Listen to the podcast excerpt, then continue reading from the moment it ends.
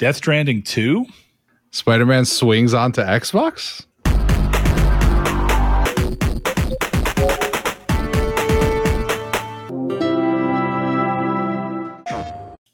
Hello and welcome to Triangle Square, a PlayStation podcast. I'm your host, Brett Back, and alongside me, as always, is Mr. Saul Bridges bringing y'all lucky episode 262. I didn't know if you're going to do You it picked again. up on it. No, I I'm proud of you. So, uh, but lucky 262 alongside me is Mr. Chris Figs. it, it- it's Chris Figs. I didn't know if I was allowed to say my name this time. No, Now, you didn't know we have to say it. You can't say your own name. That's illegal. you're banned. You're banned. Triangle Squared uh, law has stated that you have just broke it, so you will be lynched by the audience. Audience, please, please describe the punishment that Chris will receive, uh, and that Hey, will be in next week's episode. If I was coming through Ellis Island, that would be true. Oh man, that's rough. Oh, you're by yourself? You're so little history for you. Han Solo. Oh God! if this is your first time catching the show, we are of course a gaming podcast uh, that talk about the gaming industry through the lens of three PlayStation fans. We of course play other systems, computer, Xbox, occasionally Switch. Um, I so of course we talk computer about just a second ago. everything. He absolutely was. Saul was was playing uh, the PT, which we'll talk about here in a second, actually. Um, but first of all, welcome to the show. We hope you stick around and uh, give the show a listen. But the way we like to start this show off is always a time honored tradition, and that is a quick catch up from for each other and for you guys on what we've been playing. So, Chris. I want to throw that towards you this week first. What have you been playing? Oh, this week. Let's see. Last week on the show, I talked about how Fallout New Vegas was breaking me, and I think I was done, never playing it again. And then I got the platinum the next day. So I know. Uh, every time you tell me a game has broke you, I'm like, okay, T minus 24 hours for the platinum. once he has it, yeah, yeah. Um, but yeah, That's I'm- I'm- typically what happens. Every time you've ever complained about a platinum, you've normally gotten it at three o'clock in the morning. New the Vegas following- was way later than that. I got that at 4:55. Oh my God. Well, it, it got to the point where like In the morning? was- yeah, in the morning. It was pickpocketing, pickpocketing, and caravan was all I had to do. And I'm like, I should go to bed. And I'm playing caravan. I'm like, well, there's only ten more. Well, there's only five more. Well, now I'm done. I got the platinum. It's 4:55. I got to go to bed. But yeah. You know, it's funny that you say that because that's actually kind of been with what I've been playing, Tribes of Midgard. That's been the the situation in that it'll be it'll be getting very close to when I normally go to bed, midnight. Mhm. and it'll be like 11.55 and i'm like ah you know i should probably get off and go lay down and get ready for bed but i'm like I, i'm just this gate is almost uh, level three so that i can survive this so i'll, I'll do that and then that'll happen and then something else will come down and i'm like oh well i'll finish that real quick and then suddenly it's 12.30 and i'm like I, I need to go to bed and it's just uh, it's gotten terrible the last uh, the last few weeks i or the last few weeks the last few nights of the week i have gone to bed significantly later because of tribes of midgard Yeah. but continue just uh I, i've been dealing with that this week you know the feeling. So yeah, that's done. I'm very happy to have that out of the way. Platinum number 99, almost there, almost at 100. Um, so fallout 3 now right Fallout 3 should be the next one, yeah, but uh, you were 100% right. Super burnt out, not not down. Not down to play it at all. yep it it was only because so I did you know the Galaxy News radio mission where you're fighting the Yes. Brotherhood of Steel. So I Yeah. did all of that and got through it and like you know how it doesn't it doesn't save there's no like checkpoints in there so I finished that part of the mission but I clicked on the door too early and it registered me as a hostile so they all killed me and I had to go from I had to go do the entire train tunnel again to get oh, out I was like no took it out, put it right back on the shelf, and then that would lead Oh. me to what I'm now playing, which is Dragon Age Origins. And Dragon Age Origins is awesome.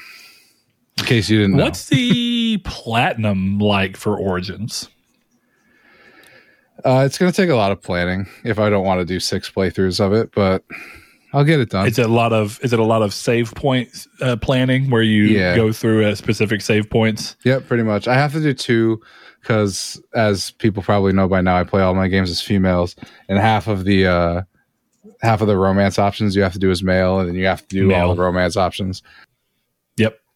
So, but I really like that. I actually had started playing Dragon Age two, and then it had that pop up, which was like, "Hey, your save transfer is over. Do you want to do that?" Well, I guess Mhm. I'll do Origins first. Which You know what's is- crazy about Dragon Age 2 is that you didn't even get to get into it. So which means that you have zero clue how crazy different those two games play. No, I beat uh, Dragon Age two when I was a kid. Oh, okay. Yeah, I'm I have say 'cause played it. it is insanity. And a lot of people complained at BioWare whenever it came out because Dragon Age 2 is is almost unidentifiable in comparison to Dragon Age Origins by most you know measures. Uh, I don't I don't think that means it's a bad game. I like the game. I, it. just think that if you played Origins and you were expecting the sequel to Origins to be anything Yeah. like Origins, that is not what you got. not what you got. Yeah, it's weird I- because Mass I don't think Mass Effect went through that same weird pattern. Like Mass Effect 1 and then Mass Effect 2. Like Mass Effect 2 is just the promise of 1 and everything turned up and just being really good version of what 1 was trying to present. I think Um, two is more so of, just is more odd. of a shooter than one is, but it's definitely less Sure. drastic in, than Dragon Yeah, Age sure. I like I like the way that Dragon Age two does it. Um, Origins is Oh. really good. I like the story, but I would definitely prefer the, I guess, The Mass gameplay of of it. Yeah, Yeah. Which, but yeah, that. Um, so yeah, I'm doing. I'm gonna go through the whole series. I had been telling you and Saul before the show that I now am the proud owner of Dragon Age Inquisition on the worst possible platform to play it on. So So I'm have you played Inquisition at all? yeah, I beat it on PS4. Okay, that's like because it's it's a it's just like for anyone out there who just didn't know, it's if for some reason you played Origins and two turned you off, Inquisition is a return to Origins gameplay style Yeah. with a little bit more. Like I actually thought the uh, Mass Effect thing where you can like pause the game and pull the camera up for the tactical view that was actually kind of cool. I got really bored of that game quickly, but there were some cool parts of it. Did you leave the hinterlands? Uh, yeah, I played for about five hours. Yeah, I just remember Before I- that being like a huge thing when that game came out because the hinterlands is the tutorial area, but it, they'll keep Yeah. generating quests, and, pe- and Yeah. there had to be articles out like "Leave the hinterlands." That's not the game. Well, you stumble onto something that I was talking about, maybe even last week's episode, or at least I was talking about it with someone, and my brain is failing me as to when. But Radiant Quest really plagued games for a while, and this idea that games are supposed to constantly have new stuff to do. I think it was the show because I was talking about how Infamous 2 kind of surprised me and that it reminded me that once you beat Infamous 2 and you 100% it, you were done. You can run around Mhm. the city and fly around, but there are no enemies. There's nothing to do because you have beat the game. And I, you get to a point where I, I don't really like this about modern games necessarily. It's not good or bad. It depends on the game. But it is interesting that sometimes it feels good to just be done with an area yeah, instead of constantly being told like, There's a new settlement quest. needs your help. yeah, it's like, dude, just just let me be complete with this area and go to the next area. Because I find that myself as well as some other gamers do this thing where it's like, if you find yourself in an area, you try and do everything in that area hmm before you go to any to, before you go anywhere else. Uh, I was a lot like that in um, my playthrough of um, my why is my brain failing me right? Kingdoms of Amalur. Ah, yes, good game. I'd get into an area, I'm like, oh, okay, bunch of side quests. I got to do them all. yes, You know? sir. So I should go back to that game. you should. Anyway, yeah, I should. Um, but yeah, that's all I've really been playing. Uh, a little bit of MLB. I played a game of Apex Mobile today, but other than that, not much. and you're going to be playing Tribes of Midgard tonight. I'm going to be playing Yu Gi Oh tonight. Whether I play Tribes of Midgard is another question. I'll convince you yet. we'll see. I believe that. You're going to go for the platinum with me, right? Oh God. Means I got to start playing Fallout 3. huh? That's a good point. That's what you can do. You can get right up to where you have one trophy left. Don't put it past me. MLB is I done. try- I just need to. I've seen you do it. yeah, yeah. I've seen you do it. Yep. Trust me. I remember that Mass Effect 3 finally popped for you, and then suddenly like four more platinums in one day because you were just like on the edge of that platinum, and you're like, okay, Oh yeah, that this this one's got to be this number, and then the rest of them can be whatever. that was one where I didn't even care about the platinums, but now like my mosaic or whatever is one, two, and three back to back, and I just like the way that looks. oh, dude, it's important. Whenever I got the Crash Bandicoot one, two, and three plats, I was like, I will play nothing else in between this. Yeah, it has Absolutely. to. It's got to be that. Uh, but all right, Saul, what have you been playing this week, man? Much of anything, or has it been another kind of slow week for you? It's been a very slow week. I only played one game, and I think it was a result of last week. But I started it on Monday night, so just uh, last night actually. Uh, no, it was Sunday night. It was two nights ago. Um, I started back up Octopath Traveler, Oh, okay. so that's literally been the only game I did because it was like I don't know thirty percent off or something. It was forty five bucks. Uh, I did buy Strangers of Paradise, Final Fantasy Origin. I haven't played Yeah. it yet though. Thankfully, I didn't have to buy it because Chris already took that plunge. Um, For no reason, I never played it. Yeah, I haven't, I haven't played it yet no either. But I, you haven't I played plan it on it. yet. Valid. I just hope it doesn't have the effect on me that a lot of other Final Fantasy games do, where I play it and I'm like, hmm, I'd rather play a Final Fantasy game like Final Fantasy 12 or Final Fantasy 10. So hopefully it doesn't have that effect on me. Uh, but it's been a very slow week for me. It's so different, at least in the way that it looks. To be fair, I, I didn't play any of the demos or anything, but it's Yeah, so different in the way I that it looks that I doubt it would have that. Except un- unless your mind is just strictly looking and knowing that you're playing a Final Fantasy, so it's like I want you to play something else. That could be. Maybe. It, it did that with 15, and 15's fairly different. So Yeah, fifteen. I is think it has kinda to do with like the score and the just the general feel of it being a Final Fantasy game, which kudos to them for nailing at the very least. Hey, hey, Chris, uh, what Yeah. what's caused your jaw to drop? Oh, sorry, I forgot I was on camera. My bad. Um, no, I was. We were talking about Chronicles of Riddick, and um, I just for shits and giggles looked up the trophy guide. It's got a zero point eight six percent people have the platinum, and f- you have to win one thousand multiplayer matches and kill ten thousand enemies.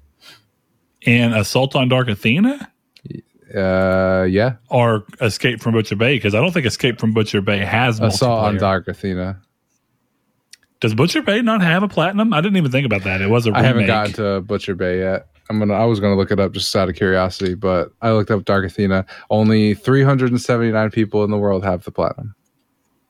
Oh, that's uh, that's impressive. But Does also, it make your uh, your cockles itch? You want to go for it? no, not even at it? all. You don't want to boost No. it? Boost it. Those are the type of trophies I would have the Far Cry 4 platinum if it Mhm. wasn't for multiplayer. I just Oh, I- those are easy. Just get them. You- There's like- oh, it's like I just don't feel like having to boost. I, I got the Far Cry 5 one. That was better. Far Cry 3, I was so happy that the classic edition they came out with took out the, the multiplayer. Yeah, Because I just I was like, yay, I can platinum it now without having to worry about that. No, don't don't cause Mickey Mouse to come back into the episodes. He's a cruel mouse. Um. Anyway, yeah, uh, I've been playing, of course, ex- pretty much exclusively, almost tribes uh, tribes of Midgard. Very fun game. It's PS Plus game this month. I would urge anyone who has even the lightest, slightest bit of uh, interest in the game to download it and give it a try. Uh, as I told Saul, a lot of people looked at it from the state of play and thought that it was kind of Diablo esque like, and it's more like a. It's it. They're, the worlds are randomly generated, so they're procedural. Um, you have a, tr- a, a, a village in the center that has a tree of life in it that can be attacked, and so essentially the village itself acts as a hub for you to upgrade everything that you have. There's uh, the normal Diablo style and plenty of other game style of uh, common, uncommon, rare, epic, and legendary weapons and gear. That you have to upgrade vendors to be able to make using souls that you can lose if you die, but you do not go pick them back up like you do in Souls games. They're just lost for good. But you gain souls from everything you do, killing people, harvesting things from the world. And you use those to build up resource generators like a quarry so that you can continue to get more stone and iron and things like that. You build up a lumber yard so that you can continue to get you know sticks and and wood that you can use to make wooden boards so that you can funnel that into a basically tower defense setup so where you can use souls and materials to upgrade your gates so that the invaders in the night have a harder time getting into your village. Uh, they can still break the gates eventually and you have to go repair them. There are archer towers that are two on each gate that you can upgrade up to level three. Uh, that way, when you're out surviving and and and searching, sometimes you don't have to immediately come back home.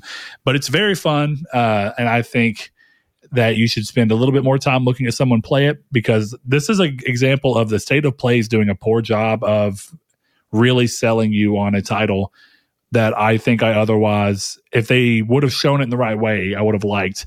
But maybe it's also just that it's a hard game to show in the right way. And it's something you have to play just to see if you like. But shout out to my buddy Donovan for putting me onto the game on a whim. He was just saying, Hey, do you want to play it with me? And much like Chris has said, I thought that game didn't look very good. So nah, but it's free. So I guess I'll try it. And now I'm a, I'm an addict. So do with that information what you will. Uh, I did play some RuneScape as per usual, and some, uh, I guess, some Yu Gi Oh! if we want to count that. Chris and I have been having some late night duels. Have Though Tribes has been getting in the way of that. Chris hit me up last night. Was like, "You want to go a few rounds?" And uh, I was, I didn't even catch it because I was in Tribes. yeah. hey, you know, I got to give it all to one game. That's something I've really I have a hard time with that. Like if I get to where I like a game, that's all I'm going to play Yeah. until I either am done with it and have platinumed it, or until I've burnt myself out and I just can't anymore. hmm It's a real problem. I, I get that way when I when I like get close to a platinum. That's when I get that way. but I, I can play like four games at once. It's very rare that I do that. Typically, it's like I find one game that pulls all my attention, and that's all I really played. Like I may have, I've played like maybe three hours of RuneScape the past week, um, which is good. And I'm finishing a quest, Edgar's Ruse, but um, I've just been really into tribes, and I haven't really played anything else. So I, th- I, th- I think in the end your way is a little bit better because I play more games than you, but you finish more games than me. So I for what you will. definitely, I definitely think that that's a fair because you you play a lot of games. Oh yeah. How Don't often finish you of them. finish them seems very very low. hey, listen, I'm one for six. Which is funny. It's funny for someone who is so anal about trophies that you have all these games that you have like 2% trophies in, 4% trophies in, and then yet you have other ones where it's like, I'm at 70% of trophies, dude. I can't just leave it there. well, I told I think I told you, but I have a spreadsheet of all of the games I've played with percentages, with links to the trophy guide, and with how much time it would take, so I can clear out my backlog. Dude, that is Oh. insane. And straight up, half the reason I don't want to play tri- tri- uh, trials because I don't want it on my list if I don't like it. I'm not even kidding. That's fair. And it's one of those games that you get a pretty easy first trophy. Like it's not like immediately, but it's one of those things where, because if I'm not mistaken, PlayStation made it to where if you don't earn, earn a trophy in a game, you can delete it from your Yep. trophy list, right? yeah, you can. Yeah. That's that happened to me with uh the MediEvil remake. Is I started it and I did the tutorial and I was like, oh, this sucks, and I deleted it so it wouldn't be on my list. You're lucky like there was no tutorial trophy I didn't because a finish lot of games tutorial. have that. I just. I just like felt how walking around felt and combat felt, and I was like, I don't want to do this ever again. You know, the weirdest thing, I played about probably a half of that game because I loved Mhm. it as a kid. But there's something about that game where I don't think that the remake should have been just made exactly. I think we talked about this recently, but it they should have tweaked it some. Like the Uh, game probably. looked fantastic. I couldn't believe how good it looked, but it played exactly like a PS1 game. And some PS1 games have held up a lot better than others in that regard. I feel like PS2 is where you start getting to a really easy 3D game, at least, where there's like, oh, this this still feels good. Uh, but Uh, there's a lot of th- early 3D PS1 games that are that are I don't know if I agree with also, that, 'cause- there's good examples. I've been playing. uh I didn't mention it, but I played some Silent Hill 2. That game does not control well, so No, that game does not control well. it's for real. that rough. game is amazing. incredible game. I love how you said the other day, like this is probably one of the only times I've been scared in a game. The game is it's Dude, when weird and it's creepy and it's just unsettling. Yeah, there's that one portion where you're in the apartments. I don't know if I don't think I'm spoiling anything. Pyramid Head exists. yeah. Is pop culture. Yeah. Um, and you get to that like you go through the whole thing and you're like halfway through the puzzles and he's just standing behind the bars. I was like, oh, I'm not moving. Like no, no, Yep. no freaking way am I moving. And then you move through Yeah. and like you hear the banging or whatever. And I'm, God damn, this game is creepy as shit. You know, I didn't play it, but that whenever Saul used to explain to me what Alien Isolation was like whenever he was playing it, I think that was you, Yeah. right, Saul? Yeah.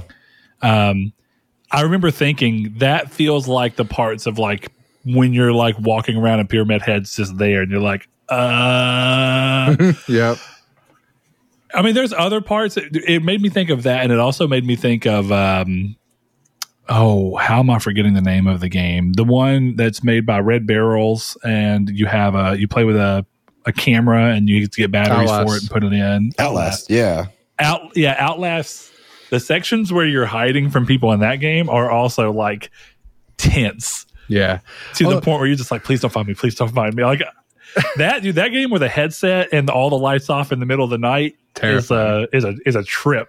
Yeah, there is some pretty dumb stuff that happens in Silent Hill 2 because there's that uh, same part I was talking about, and you hide in a closet when you first meet Pyramid Head, and then he's like getting ready to leave, and the character is just like, and now I'm blasting, and just shoots like 50 shots into the guy from his hiding place.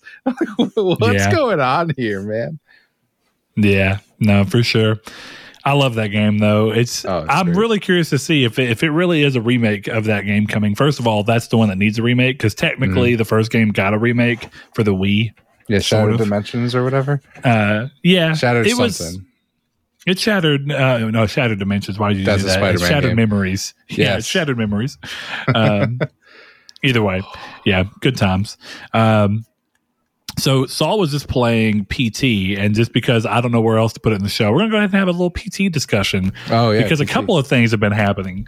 So where this really starts is that uh, our buddy Josh Shoop had uh, reached out to me, and uh, Chris Josh is the one who does the conspiracy therapy podcast that you had asked about the other day. I've been listening to that podcast. It's pretty good.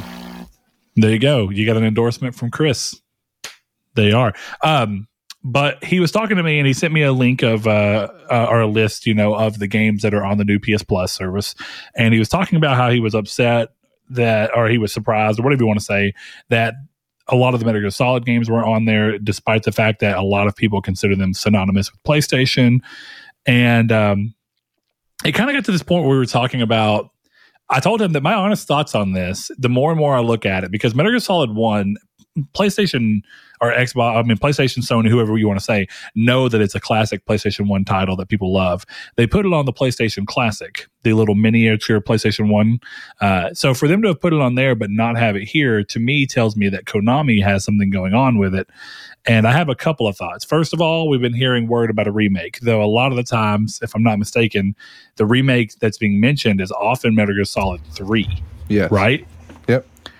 So, okay, I think that's weird because of all of of all the games that need a remake, it's one, or at the very least, there needs to be a port of the GameCube Twin Snakes remake of Metal Gear Solid One, so that everyone can play a better version of Metal Gear Solid One. um, so there's that, but. My actual thought, the more I started thinking about it, because there's a line from Kojima that came up in part of the news this week, but he was saying, like, in the future, as technology changes, maybe that we could put the legacy collection onto the next Xbox.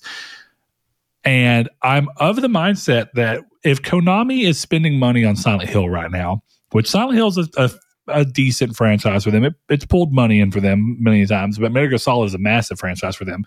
So if they're dumping money into two, not even two, but three Silent Hill projects right now, I am of the mindset that that absolutely means that something is happening in the Metal Gear Solid realm for them I think the smartest move for that is re-releases of the games first and remakes and or remasters. So I think what's going on here is that they're probably going to re-release the Legacy collection, eh, whether it's called that or not, to where essentially Metal Gear Solid one through five are all playable on PlayStation Five and Xbox Series consoles.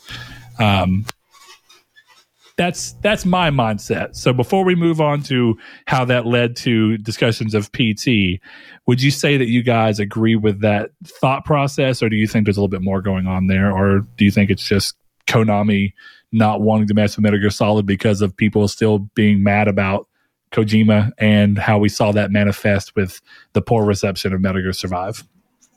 Chris, what are your thoughts?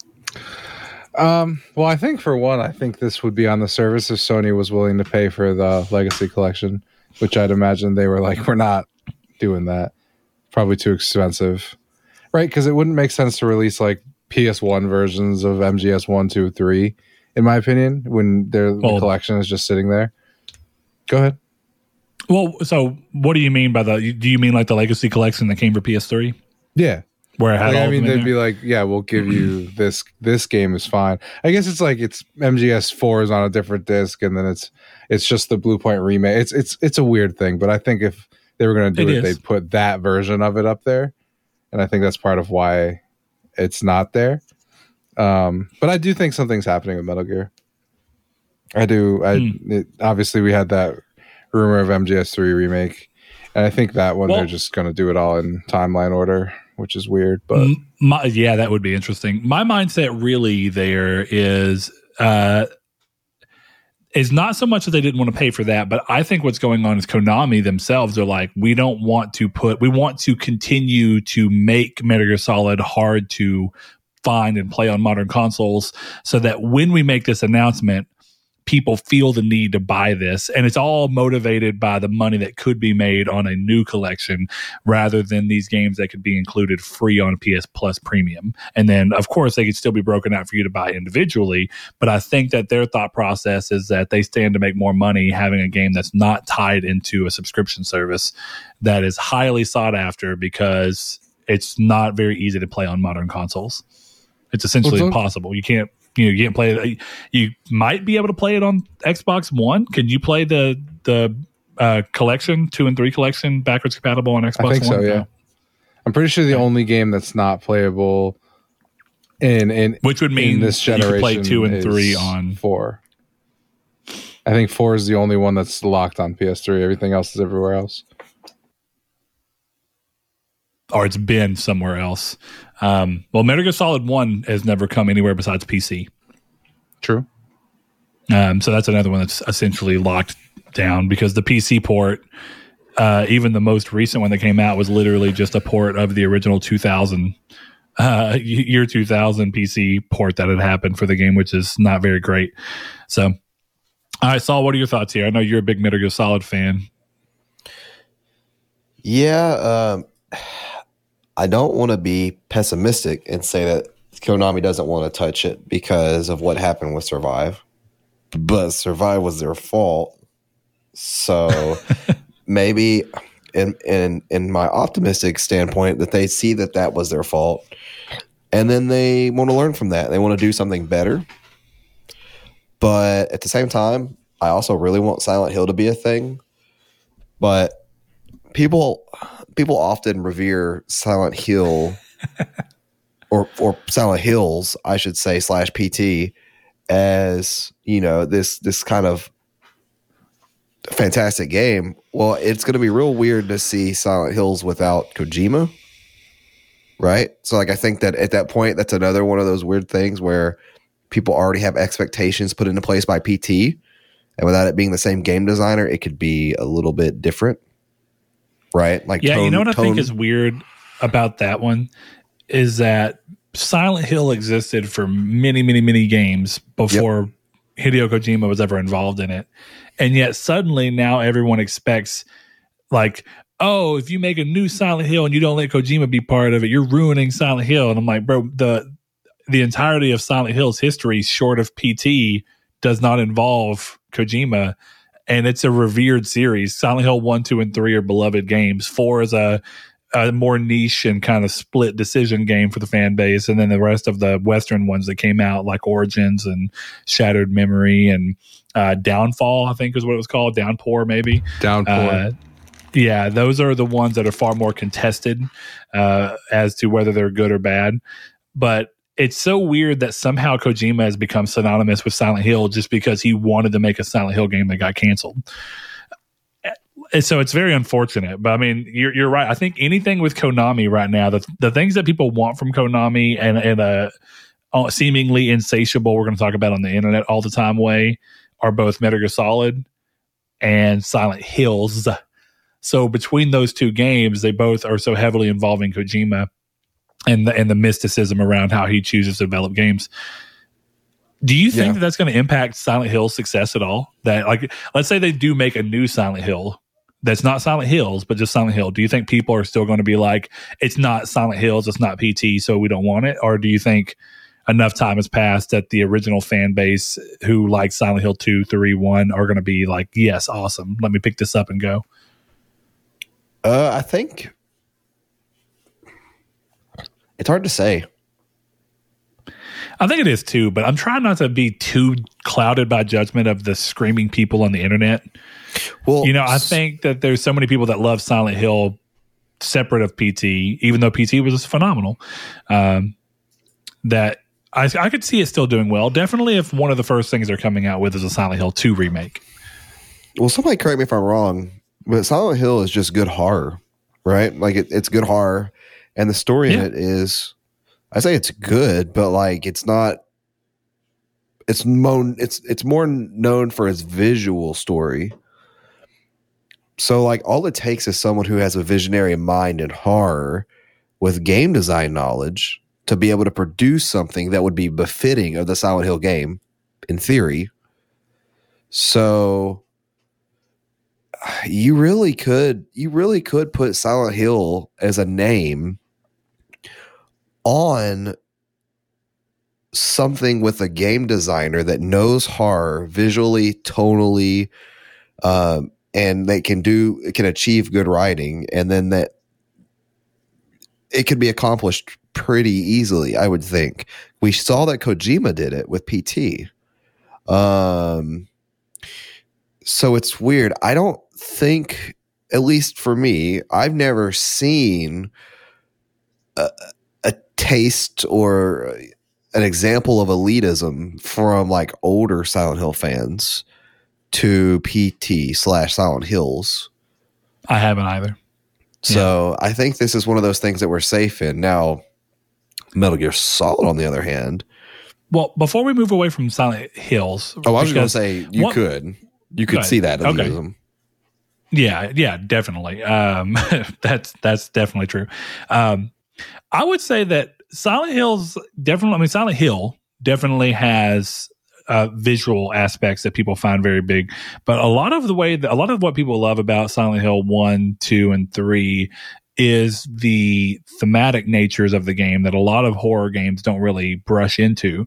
So I would say that there yeah, you could find somebody with a visionary mind and, and kind of go through, but I think that there's definitely an expectation from long time Silent Hill fans that it can't just be horror with a visual flair that's like Silent Hill because that's what a lot of the Western made Silent Hill games were.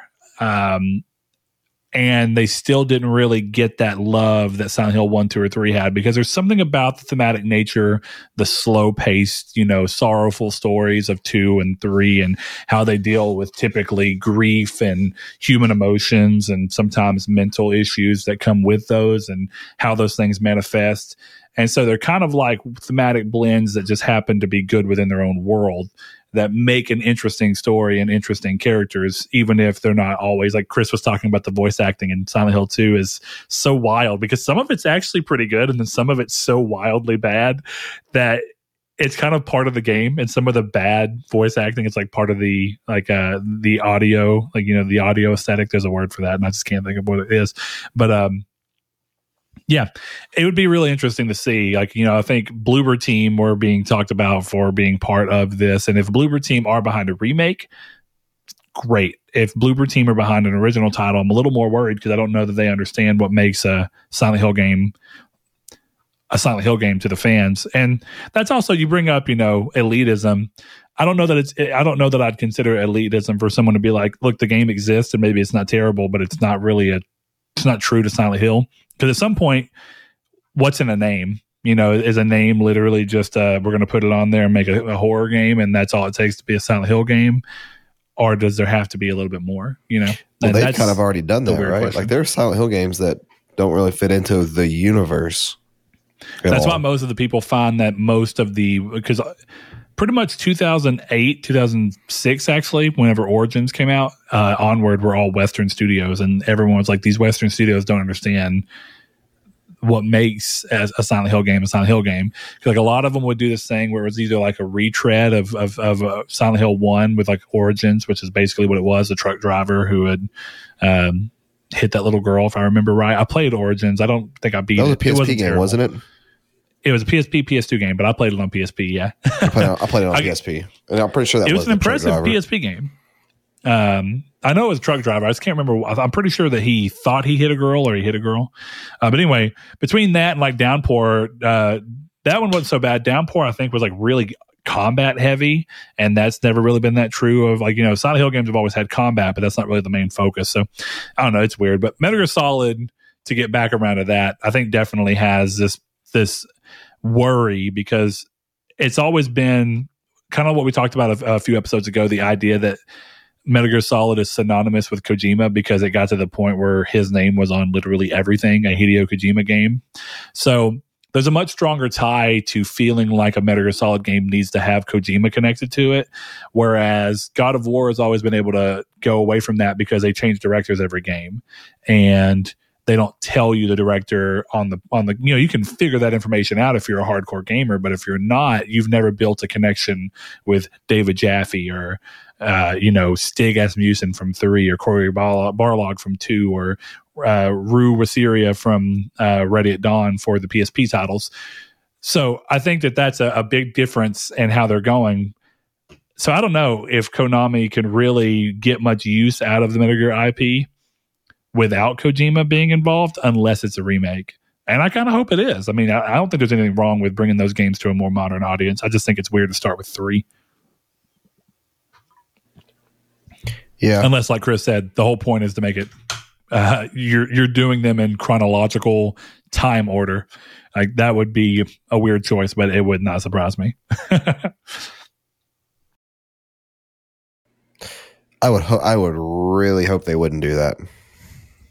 Yeah, but you know, as, as that leads to PT, we were talking about how um, what we you know why they took PT down, and that led to Chris uh, giving his his positive theory as to why PT won't be shown off as. Because I was thinking it would be cool if like Konami was like, hey, as a ten year anniversary to PT, uh, we're going to re release PT because there are people that didn't get to experience this uh, watershed moment in gaming, this cultural phenomenon that all gamers played in on, and it was a huge thing. So we're going to open it up to a whole new, you know, thing of gamers. And uh, Chris seems to think that that's not how it's going to go. It's going to go a little different. Yeah, I, I Right, just Chris? think when uh when they announce the Kojima Silent Hills game, they'll announce it by just putting PT out again. That's what I would So do. if Ko- so that's what I if think. Kojima's making Silent Hills, right? Then Kojima's just making the next Metal Gear Solid too, right? okay. Like at what point? To be fair, that's a logical step. yeah, Like it's actually more logical to say that Kojima will be doing Metal Gear than Silent Hills. Yeah, I don't know. Because it would take somebody at Konami being like, hey, we want to patch things up, but still keep you as a second, you know, not a, where we don't want to own you or anything like that. We'll just, well, we- we know that people want you behind the game, so we're going to partner with you to make the game. Um, I could see it working, but I could also see it being like, listen, we know you wanted to do Silent Hills and we took your baby from you, so we're going to give you Silent Hills back. And if if we let you do Silent Hills, will you then make a new Metal Gear Solid for us? I don't Ko- know. That'd be Kojima really should just make like I don't know, aluminum think- sprocket gas with the main character of, of Worm, and um, I mean, it'll be good. I don't know. I think the main difference is that Kojima wanted to do Silent Hills and he hasn't wanted to do Metal Gear in like 50 years. you know what I mean? So that's probably why it's more likely he would do a Silent Hills game than a Metal Gear game, in my opinion. I don't know him, but that dude's been Yeah, saying it's the know. last Metal Gear for the last five Metal Gears. So Yeah, but he's also said that hey, this is a this is a new studio working on a new game. Oh wait, no, it's PT. Oh, it's never mind. That means it's Silent Hills. Hey, wait, Yeah. we're a new studio working on a new game. Oh, nope, never mind. It's just Metal Gear Solid Five. I just think he never wants to commit to anything. He's just like, aha, I'll always keep you on your toes. typical man. I still there's part of me that misses the time before Death Stranding came out and before we really knew much about it. When there was still that little chance that Saul's like long running thing was that the entire Konami breakup was a ruse cruise, and then it was going to turn out that when you played Death Stranding, it was Silent Hills all along. It, it kind of Oh, was I though. thought that. I totally thought that too. Absolutely thought that mean- was true. You're not ca- entirely wrong. it kind of ended up being it in a weird way by the end of by the end of uh Death Stranding it had a lot of themes a lot of names too that transferred Yeah.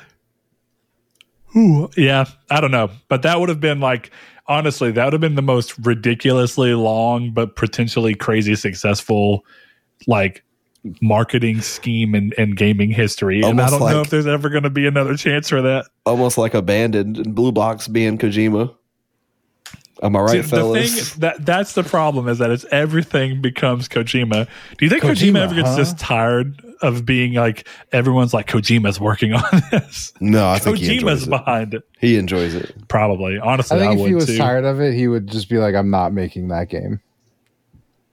I do not know That's- him. I don't know though. At this point, people are people are so fervorish about it. I think that if Kojima were to say, "I don't know him, I'm not making that game," people would be like, "Bullshit." There's there's the F and the and the, the U and then there's a C that's capitalized and a K and, and look, the first letter of every word spells "fuck you." oh, I don't know. We'll see what ends up happening. Uh, but I guess we'll move ahead into. Uh, we did not do a community's take last week because we had too much fun with everything else we were doing. So sorry about that.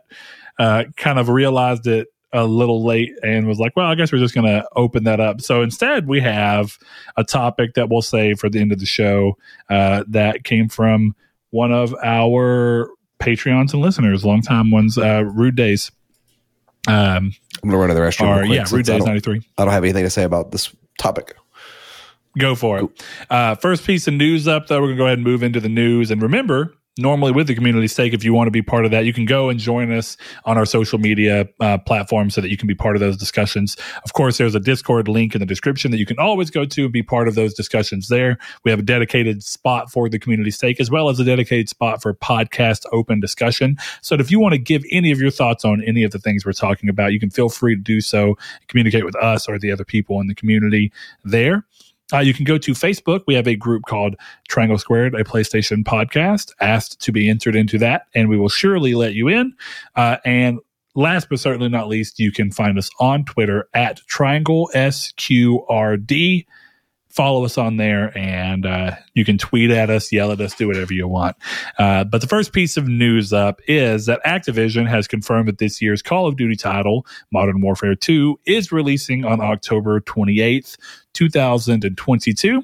A leak born of Call of Duty Vanguard's third season launch has revealed the different editions, and interestingly, Sony's PlayStation platform will receive the open beta first, which is a little surprising considering that Microsoft is still in the process of buying Activision. But as we always know, until the sale is final, all companies have to hold on to the agreements they've made with other ones. So Sony continuing to get this is not that surprising. It's only surprising in light of the Microsoft acquisition. Uh, Chris, you're Yes, a big sir. Modern Warfare 1 fan, correct? I am. Yep. All right. you- Excellent you, game. You diggity down for Modern Warfare 2? Oh yeah, I'll buy this day one. 100%. I mean, I haven't bought a Call of Duty in a long time, so it's kind of it's kind of time. Since since Modern Warfare. No, hold on. You bought Vanguard, didn't you? Not No. Vanguard, uh, Black Ops Cold War. No. Didn't I did someone not. buy it for you? I thought your mom bought it for you or something weird. No, no, no. I borrowed it from my brother. That's what it was. Okay. Yeah, because I was trying. I couldn't play it anyway because I couldn't get the PS5 version, so I didn't do it. Didn't play it. Oh. Sad days. Wasn't paying an upgrade fee for a game I was borrowing and then downloading.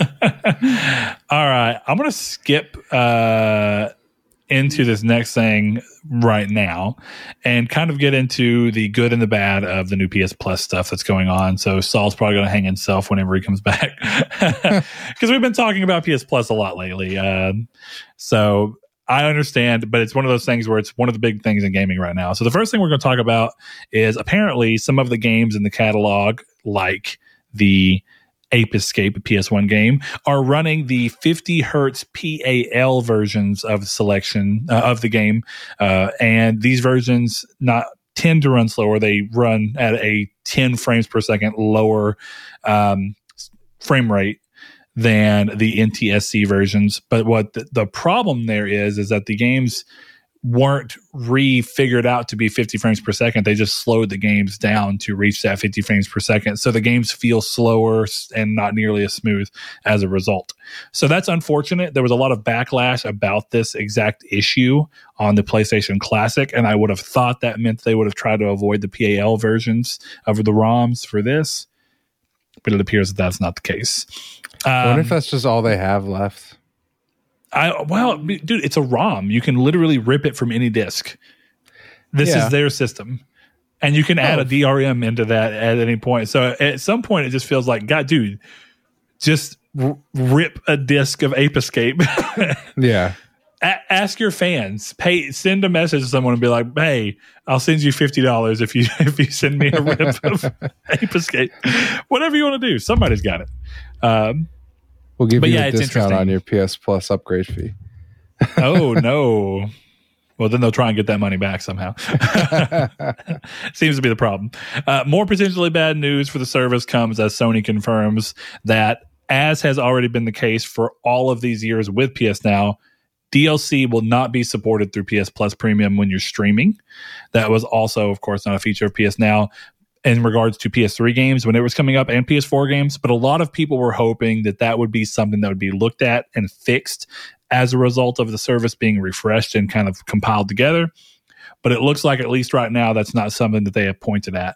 Now, I find this weird because I, I don't, you know, there's there's a lot of technical sides to that that I'm unaware of, but it seems to me that the issue likely comes from the the versions of the games that they're streaming from these server blades either don't have the DLC around or they're choosing not to put game versions like hey the game of the year edition like at some point if you're going to stream skyrim why would you stream, stream ps3 skyrim when you could stream ps3 skyrim game of the year Mhm. and then all the DLC is already there as part of the package. But I think for games like Infamous uh, 2 and stuff like that, that had separate DLCs um, that could be involved with them, I think it's an issue of them not having a version of that game's code that has that compiled in and then can DRM check it, probably because of the way games were coded. But I would like to imagine on a simple level that it seems ideal that when you log into PS Now, it puts a temporary connection of your PlayStation Network account onto a server blade. And there there's a part of me that would hope like have the game and every bit of DLC that could be had able to be accessed by that file and then just run a DRM check to see if my account has got that DLC purchased or not. And if I do, let me play that DLC. But I Mhm. assume it's probably something to do with downloading and how they don't want the server blades to have to download DLC for a specific user and not another one. And um, that's unfortunate. I'm a little more surprised the PS4 games are going to suffer from the same issue. But thankfully, the PS4 games can be downloaded. So it's only if you're streaming them, just to clarify. Yeah. If you download the PS4 game, you can run DLC. No problem. You can buy Is it, do everything. It's interesting because, excuse me, I don't think we talked about it on the show, but I actually had this issue with uh, New Vegas because Yes. um, I tried to play it on now, like you suggested, and my save didn't carry over because my save had all the DLC and that was not accessible on PS Now. Yeah, that's why it makes most sense to me. eh, But maybe there's reasons that publishers don't want to give that version of their game. But if Sony's going to a publisher and being like, "Hey, can we allow users, you know, here's some money. Can we allow users to play New Vegas on our streaming service? Why would Sony not be like, hey, can we get people to play New Vegas Game of the Year edition?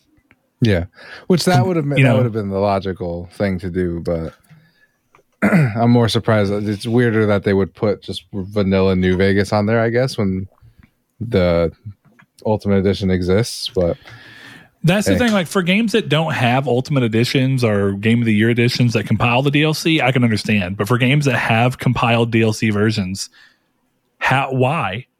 You know, like why are you choosing the worst version to put onto your service? Wouldn't you want to be able to be like, hey, pl- stream all of Skyrim, including its three DLCs?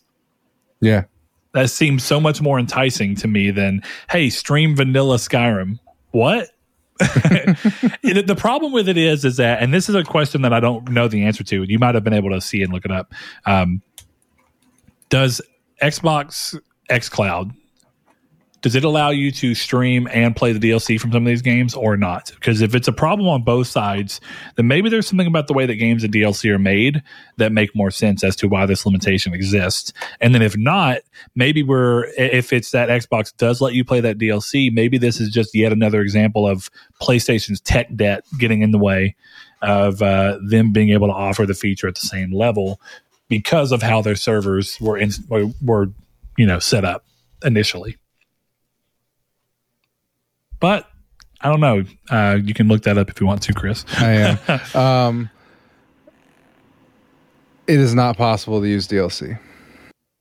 Okay, so it's a problem across the board. So it's something that's negative, but it's at least contextually consistent with the So, competition, and I that's think it makes logical sense now, actually, right? Because it makes sense because they're not pinging your account, right? They're just saying you have PS Now, you have access to these games, so they're not in there like, oh, I have dead money for DLC, so I can for Fallout New Vegas, so I can play that. They're just like, no, you don't have any DLC because this is just a PS3 hooked up to a live stream basically for you with that's just vanilla and then they're not but it checking back and connects to your account, and it and it checks for your cloud saves. It checks against your trophies. It, it checks everything about your account except apparently whether you own DLC for a game that you're playing. Well, hold on. I don't know if you noticed this, mm. but it's not the same cloud saves on PS Now. It is PS Now specific cloud saves. cloud saves, of course, of Right. course, but you can So transfer them to it. So it's still connected. It's, and your PS Now account is like a separate version of your account that still has access to talk freely with your normal account. Right, but that's what That's I'm saying. It's a different account level that the Yeah. account PS Now is using does not have the DLC that I own. That's all I'm saying. But saying. then couldn't then I mean and I get you, but then again I wonder where the fall apart happens that it couldn't just ping and ask PS Now to reach out to your actual PlayStation 3 account and check to see, hey, does he have this? And then therefore we can grant him a temporary license while he's playing this. I think the bigger thing is that they I think it has something to do with the way the games are made and that they can't have the DRM check can only happen once a downloaded version of the DLC is there. And I think what the problem is is that when you don't have the DLC, I, I guess the real solution here that I'm saying is that instead of having to check whether or not my account has a DLC, why have Sony chose to not go to each developer, publisher, or whatever is going on and say, when we put your version of our game up, we want your version of the game with all DLC, and then use that as a marketing tool. Hey, you can stream these old PS3 classics, and guess what? If you missed out on the DLC on PS3, now you get to play them with all the DLC. Every ver- every time that you stream a game, this copy gives you a temporary license to the DLC of this game, just like we're giving you temporary license to stream the game in its original form to begin with. And I think that would have been a much cooler way and a much more marketable way to be like, hey, did you miss out on the horse armor in Oblivion and you want to go play? Here you go. Honest- know? honestly, the longer we talk about it, the more simple I think the answer is, and the answer is that the DLC is not installed on the server rack. Yeah, that's that's what I've been saying. And That's the answer. Yeah. I just don't know why Sony would not say, "Hey, when we install your game on our server rack, have it be a complete version with all DLC compiled in." Yeah. I don't know. It would that would make the most Yeah. sense. Just to put a game of the year edition on there rather than a vanilla version. Yeah. Okay. So to continue with the potential bad of the new PS Plus, uh, I am going to now that Saul's back, uh, see what everybody thinks of this. So, the new PS Plus has launched specifically in certain Asian territories. And as a result, there are users who are claiming that the PS Plus upgrades are penalizing people who used discounts to get their PS Plus or PS Now initially, and also penalizing people who stacked subscriptions initially. Um, and that you're going to have to pay the difference of what you would have had to have paid in order to get up to these services. Now, I don't know the veracity of these claims because they've been coming out mostly today and I haven't had time to check into every single one of them. But what they're essentially claiming is that if you received a PS Plus with a discount, of 25%, they're going to come back after you for the 25% that you did not pay, essentially, and whatever else it would take you to get to the remainder of your upgrade. So, say you had PS Plus, uh, you got it for $45, and that's, you know, $15 off. And now you're wanting to upgrade to uh, deluxe or premium or whatever you want to call it. And what they're saying is that they're charging you the price difference between PS Plus and deluxe premium, whatever you want to call them and also adding back in the percentage that you got off. So if you got $15 off, you would pay not only the difference between 60 and 120, you'd pay another 15 on top of that.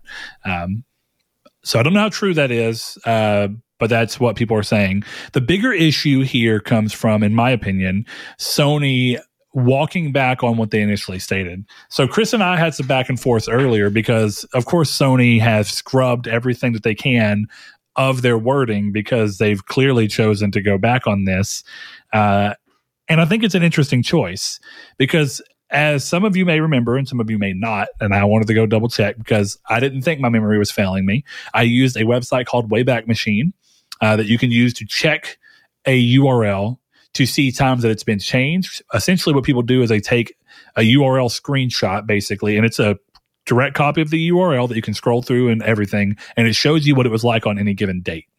So I went back to the March 29th uh, initial post of the announcement of new PS Plus, and on there, Sony says that they are going to be phasing out PS Now as a result of the new merger, and that customers who have PS Now are going to have their service rolled up into PlayStation Plus Premium with no upcharge at the start of service.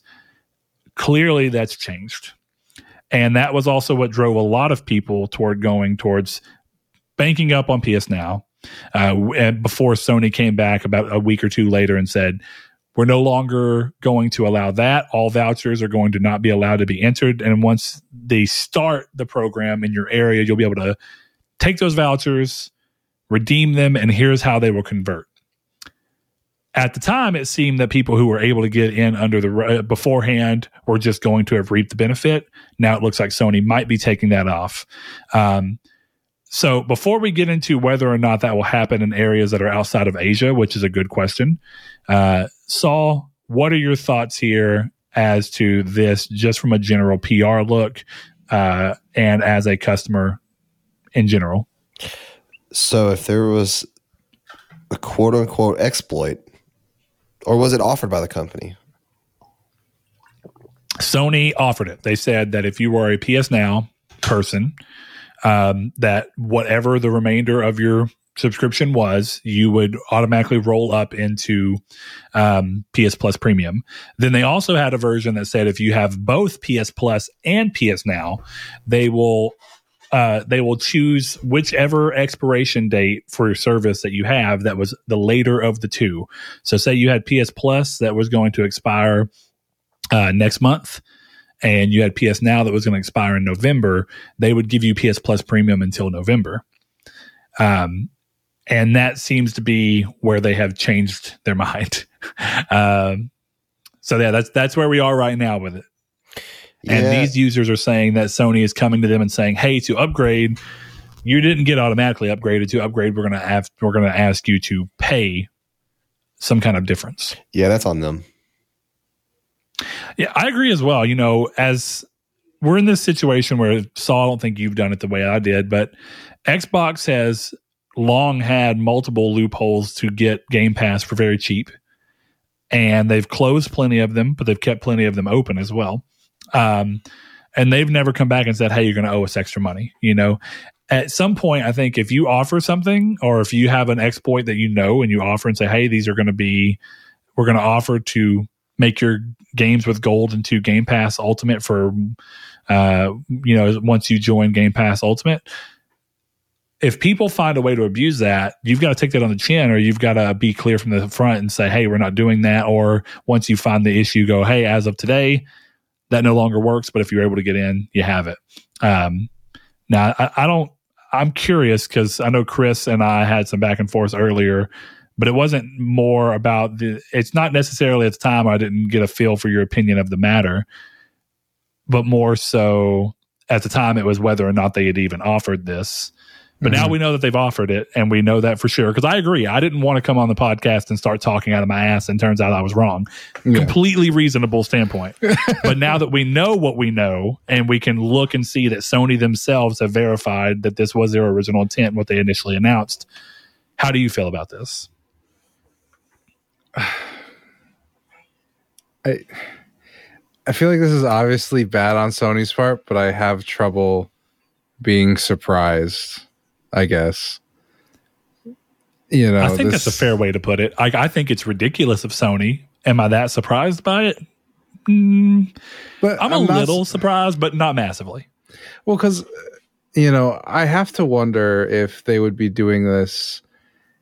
You know, it's not like people went on the PSN. Unless I'm wrong, it's not like people went on the PSN store and paid.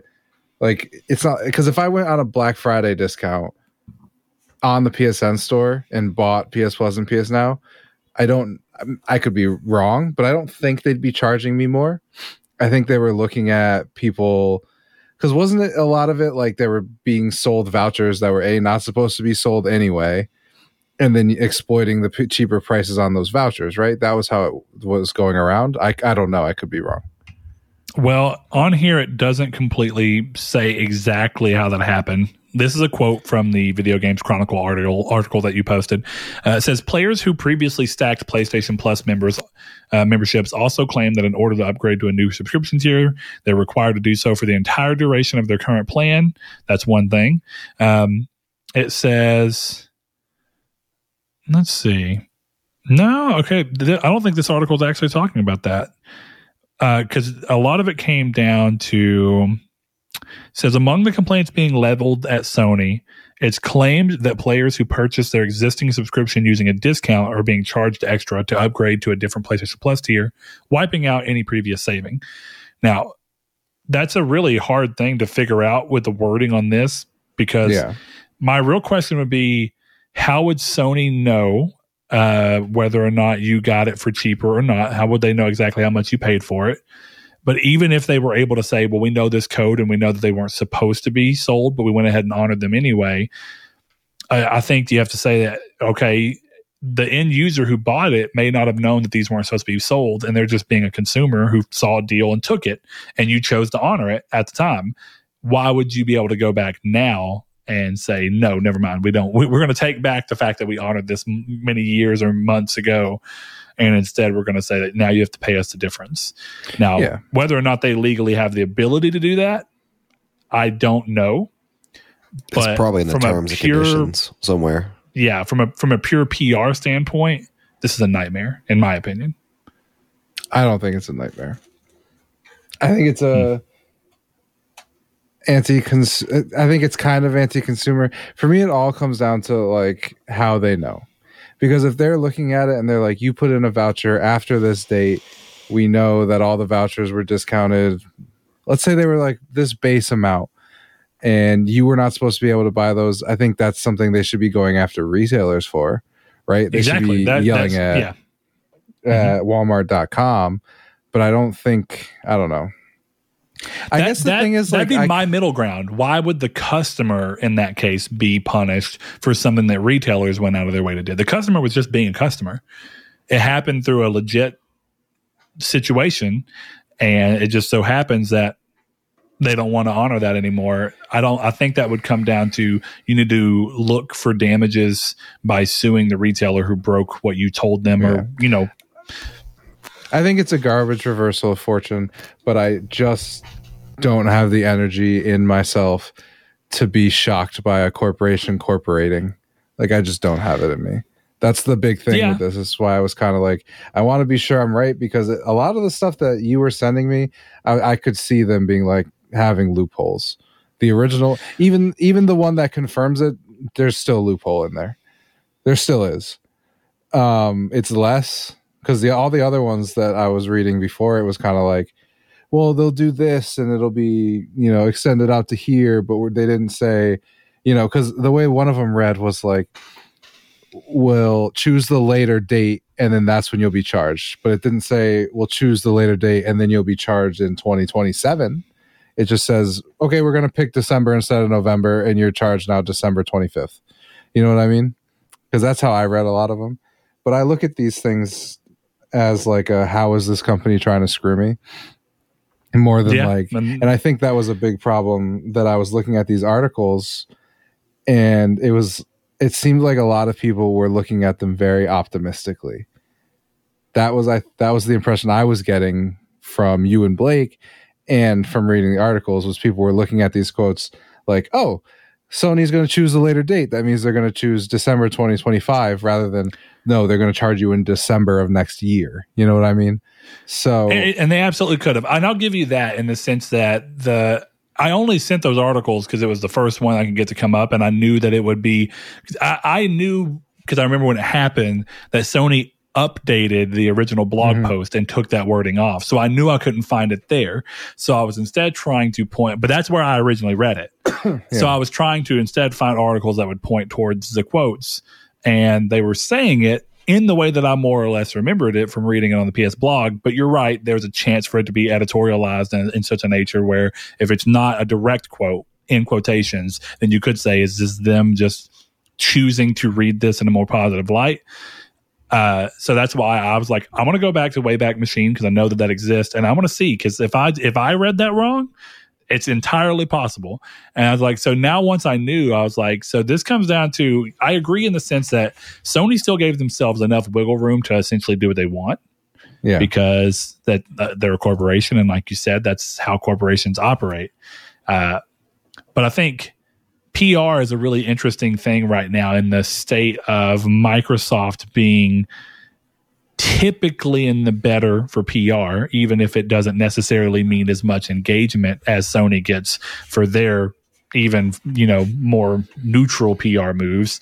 Um, that's a really interesting thing. Sony gets a lot of engagement on videos, social posts, views on things, likes and dislikes on things uh, than Microsoft does. But I think a lot of people would view most of Microsoft's PR things to be more positive and friendly and pro consumer in quotations.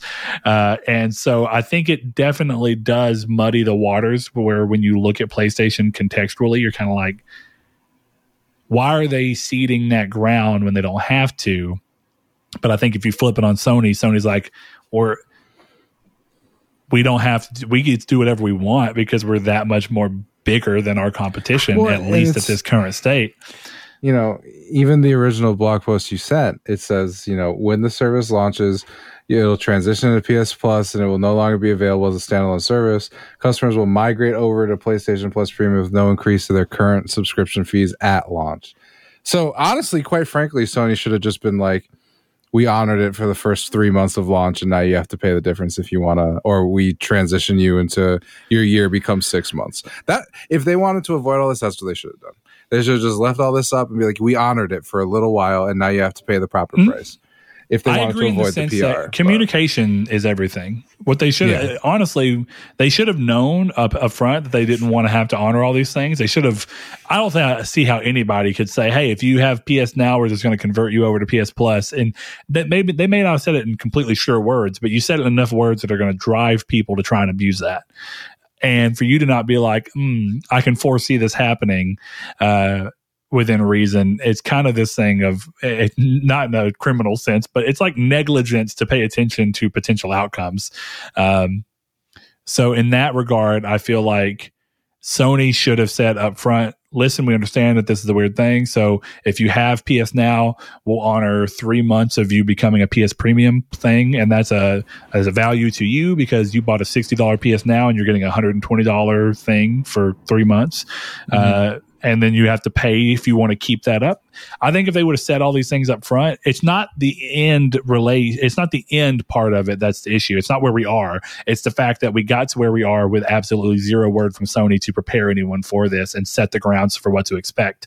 Instead, we were told one thing, then that was changed to something that was palatable, but still like, ah, it's not as good as it was. But you know what? At least you're converting something to now the day it releases.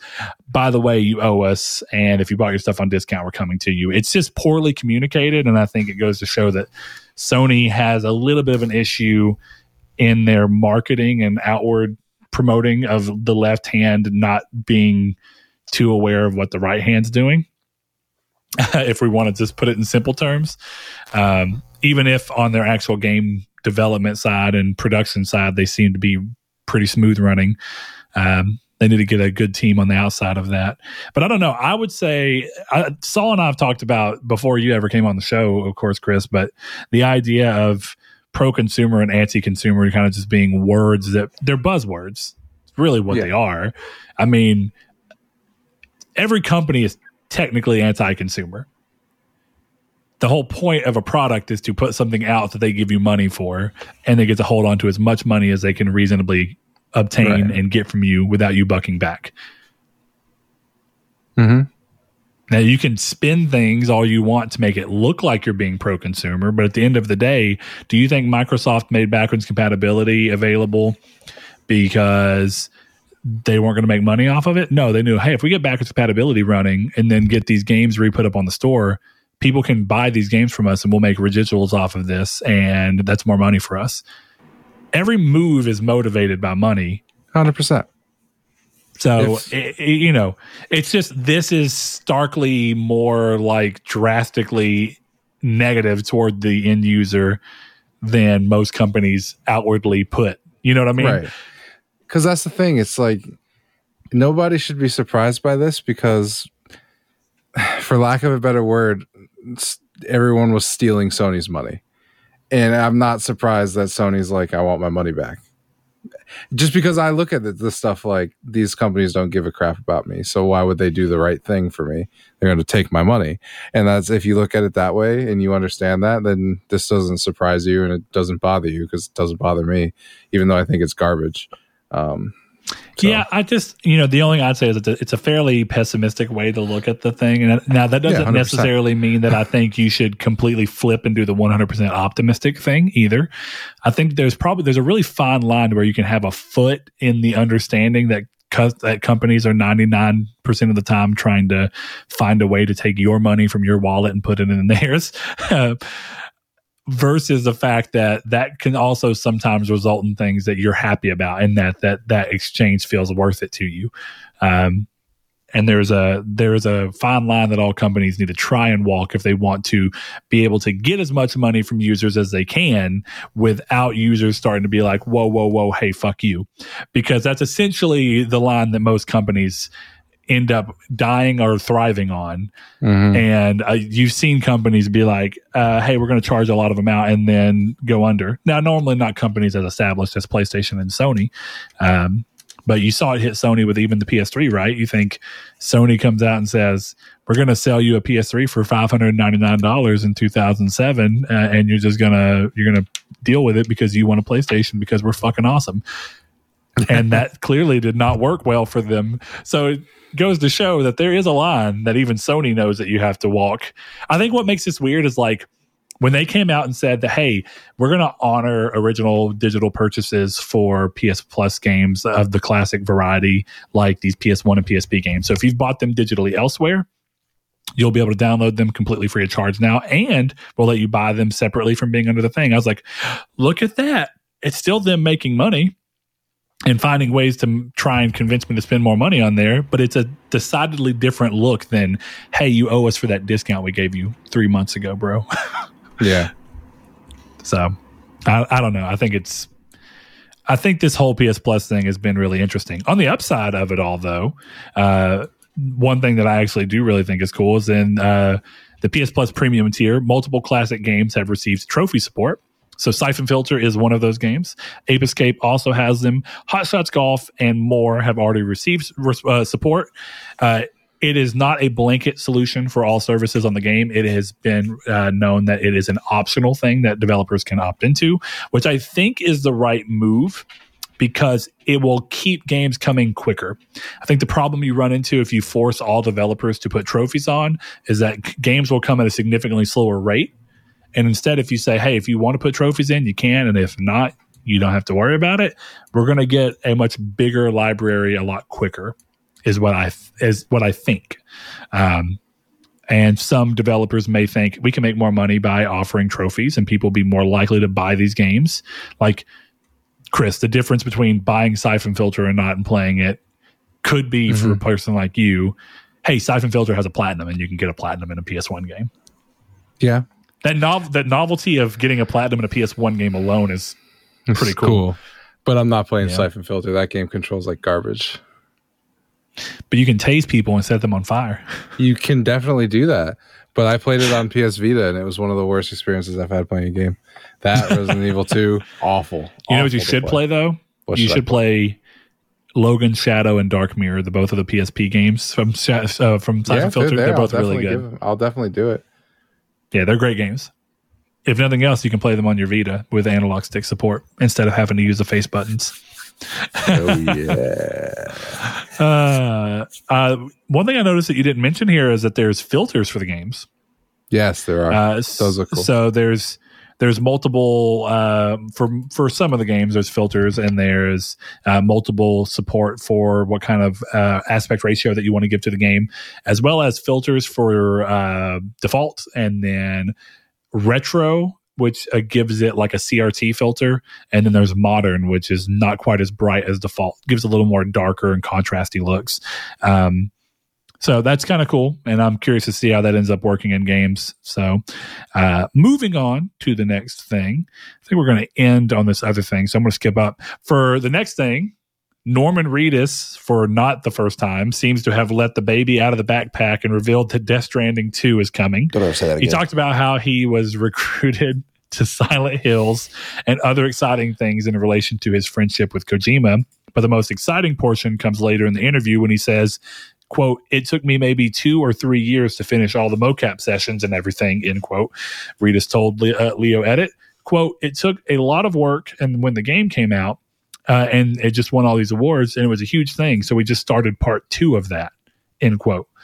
Uh, it would appear that Death Stranding 2 is happening and still far out, but of course, take that with a grain of salt. We can't know exactly what he meant by it, but he's mentioned towards the fact that there's supposed to be a second one before with a very similar offhand, very low key quote of like, yeah, I think they're starting to work on the on the follow up to that game. He said that in a quote like eight months ago. So I don't know. Saul, here's the problem. If Norman Reedus is involved and knows that there's a Death Stranding 2, that would probably mean that he's involved in Death Stranding 2. Is that a yay or a nay from you?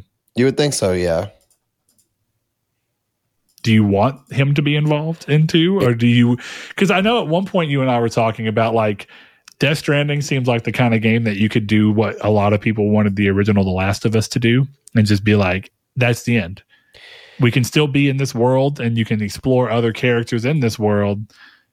Maybe different times where there's been extinction level events or whatever you want to do, but you don't necessarily have to follow Sam and BB anymore, right?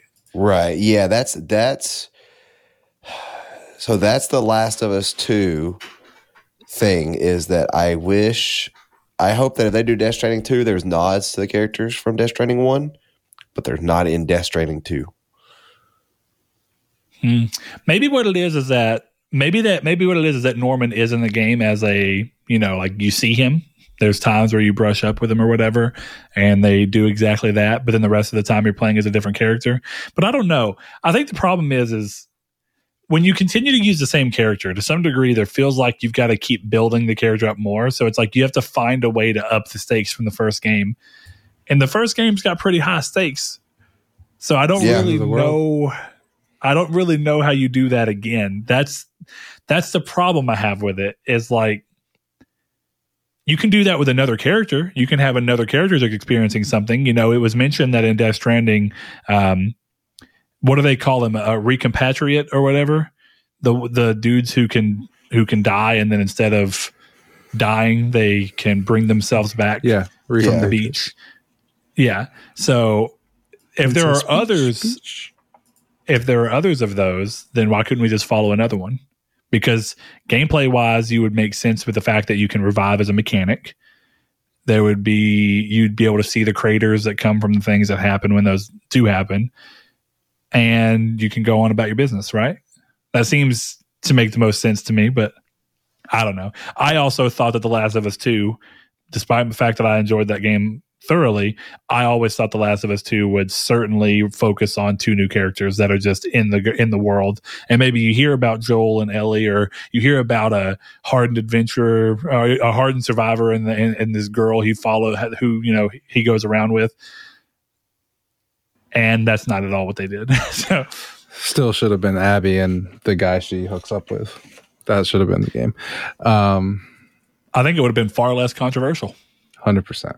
Imagine if that game ends with her doing what she does. Anyway, um, I think the most obvious thing for Death Stranding 2 is uh oh, what's the babe what's BB's name? I keep forgetting. Lou. Lou. Is Yeah. Oh yeah, L- Lou is the one who is delivering packages and Sam is in a house somewhere. oh old Sam. So The Last of Us Two. Yes. Except done well. Uh, so we may have just technically spoiled some of Death Stranding, but at the same time, I got to tell you, it's kind of impossible to spoil Death Stranding. But Yeah. I, I didn't spoil anything. I didn't spoil nothing. eh, A little bit. I beat I it won't more say recently. anymore in case it went past certain people's heads. But point being, nonetheless, You could Um, consider it a spoiler, but when you play the game, you'll realize I didn't spoil anything. I I more or less agree. Um, all right, next thing up, Embracer Group announced in a financial call that Saber Interactive has begun work with Aspyr Media on the exclusive PlayStation or timed exclusive PlayStation Knights of the Old Republic remake. Uh, and I say timed exclusive because that's how it was originally announced. But there's been a lot of interesting news this week that came from Microsoft turning down a lot of games. So who knows exactly whether this game will eventually be multi-platform or not. Um, but Embracer was saying that they knew when they started uh, when they bought uh, Aspyr that they were going to uh, probably need the help of Embracer to bring people in to help them. And Saber Interactive is a real big support studio and port studio, and of course, original developer sometimes. So it's not surprising to see that. When do you guys think we see Knights of the Old Republic remake next? If if Embracer's just now joining in, do you think it's anytime soon, or do you think this spells that it's probably more like more than a year out, if not longer? it's definitely more than a year out. yeah. I agree. But I think probably the next. Sony show they'll show it. Bigger question: How likely do you guys think that there is that there will be a Knights of the Old Republic two remake? Pretty good. I hope so. I'm on the I'm on like the side where I think Knights of the Old Republic 2 is better than one. Yeah, it's funny because Knights of the Old Republic two was the one not made by Obsidian, right? Or not uh, not made by Bioware. It was made by Obsidian. Mm-hmm. Yeah, pretty sure. Goes to show you, look, the Obsidian made version of every franchise is better than their than the other developer. Hmm. I'm not even going to acknowledge that. I said that just to get Chris's goat, and it totally I know. worked. I'm not. Didn't work. I'm not saying a word. Mm. What's next, Brett? During a corporate strategy meeting, Sony CEO Kenichiro Yoshida said that Bungie represents, quote, a major step towards being multi platform, end quote, and mentions PC and Xbox in his comments. It remains to be seen what exactly this indicated, but with MLB already multi platform, could we see other first party live service games come to PC and Xbox day and date? Or is this more of something that, much like PC, he intends to have these games go PC and Xbox later and still launch on PlayStation first? I don't know, man. I, I've said that exclusives are still a really weird thing because even if you take away the box exclusives are a reason to bring people to your storefront. There's a reason that Epic Game Store still pays to have games, like it pays bukus of money to have games exclusive to Epic Game Store and not available on Steam. And it's because they want people to use Epic Game Store so much that it becomes that their default purchase is just going to be the Epic Game Store for any game because that's where the majority of their games are. That's literally every game storefront's purpose, and that's what they're trying to do. It seems weird to me to do that because it's so it's like the antithesis of the normal console manufacturer storefront provider mo at this point it's almost being more like an actual publisher and saying like doesn't matter what storefront we're on instead it matters how many copies of whatever game sells. But we know that sony makes massive massive money from their percentage that they get from games as well as their percentage that they get from microtransactions. So this seems like such a weird thing when the majority of the PS4 they made most of their money from people buying through their storefront and has mm-hmm. nothing to do with the consoles themselves. So what are your thoughts here because the loop used to be that you get exclusives on your platform so that people buy them and, and want to choose your platform as their primary platform and then all other games get purchased and you make your real money not from the exclusive game necessarily. You might get lucky and get a profit from that but instead you make all your money from the other game purchases. If you take that away and you say well someone might have bought playstation 5 for the last of us part 2 or for death stranding but now those are also coming to xbox then where where does that loop start and finish? That's a great question that i'm curious to see what sony's opinion on it is, or is it strictly live service? Um, well, I think with this, it, depends on what they do, right? Like realistically, I think at any point, if you're doing a free to play game, it should be everywhere. That's the best way to build an audience. It's the best way to build a community around the game. Like I think I've said before, Last of Us Faction should absolutely be day one PC, and I would almost argue at this point it should be day one Xbox. It won't be, but like why why isn't there a world where you know the Xbox version comes out and then in the case is a little slip that says uh play God of War 2018, Ghost of Tsushima, and Last of Us Part 2 on, on PlayStation 5. Or, you know, you finish a map, you finish a multiplayer match, and like every 30 of them, it goes, Did you like this match? If you want more of this Last of Us world, on Last of Us Remastered and Last of Us Part Two are available on PlayStation Five. Like, I, it just seems like a the great way. Yeah, like no. I always said, you know, Nintendo Virtual Console should be on everything. And when you finish Super Mario World, it should go. It should have a trailer at the end for Super Mario Odyssey, available exclusively on Switch. Yeah, I don't think it's a terrible idea. But I think that that's true for live service games that make more sense, like you said, to bring more people in for microtransactions, bring more people in just to keep people playing the game so that your money's not wasted in development for a game that will eventually just be shut down or have a mostly dead server.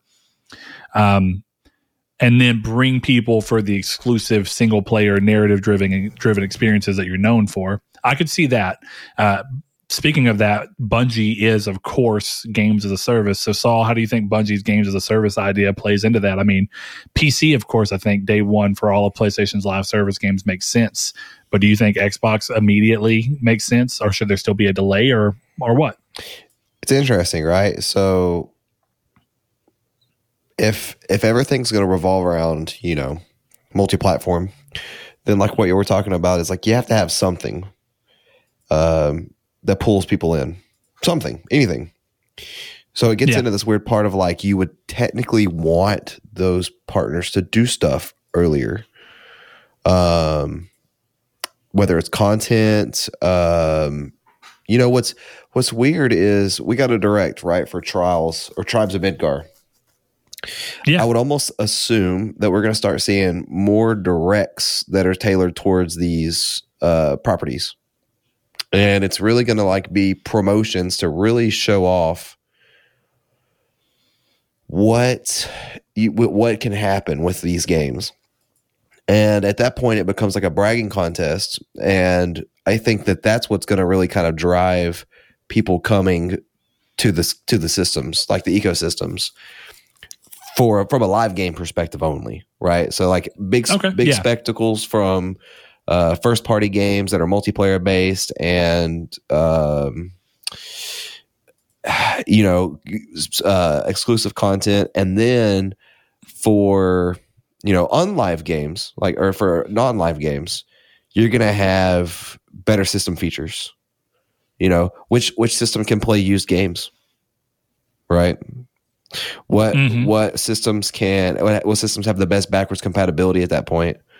Um, there's quite a few things that I think that they could do that would be better. Um, and that's so straight feature instead of hardware. Right. That's, that's kind of what you mean. Like, yeah. and that's that's something that's that's really important is them focusing on that kind of thing and you know um it's possible if if i've said it before or i think that that everything could be multi-platform and everything would be okay Yeah, I think it'd be okay. I just think that going back to circling back around to the PS Plus conversation about the fact that all businesses are out to get as much of your money as possible. Right now, in my head, those the way that the business loop is makes so much sense and they've seen such success from it definitely for the ps4 which brought sony as a whole as a company back into uh, the black instead of being in the red as an entire company for years they were having to sell off bits of Sony to be able to uh, continue being Sony. That's why VAIO isn't, doesn't exist for them anymore. It's why they don't do Sony Ericsson anymore.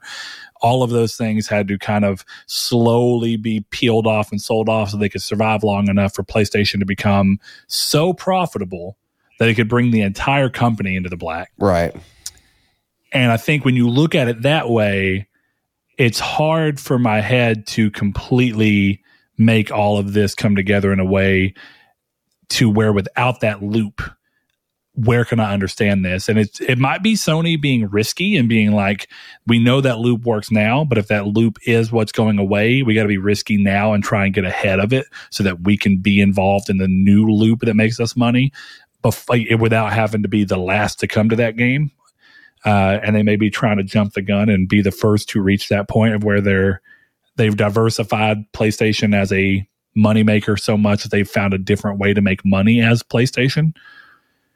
But I don't know. It's I just can't quite do it right now in, in my head. So I'm very curious to see what the next few years are.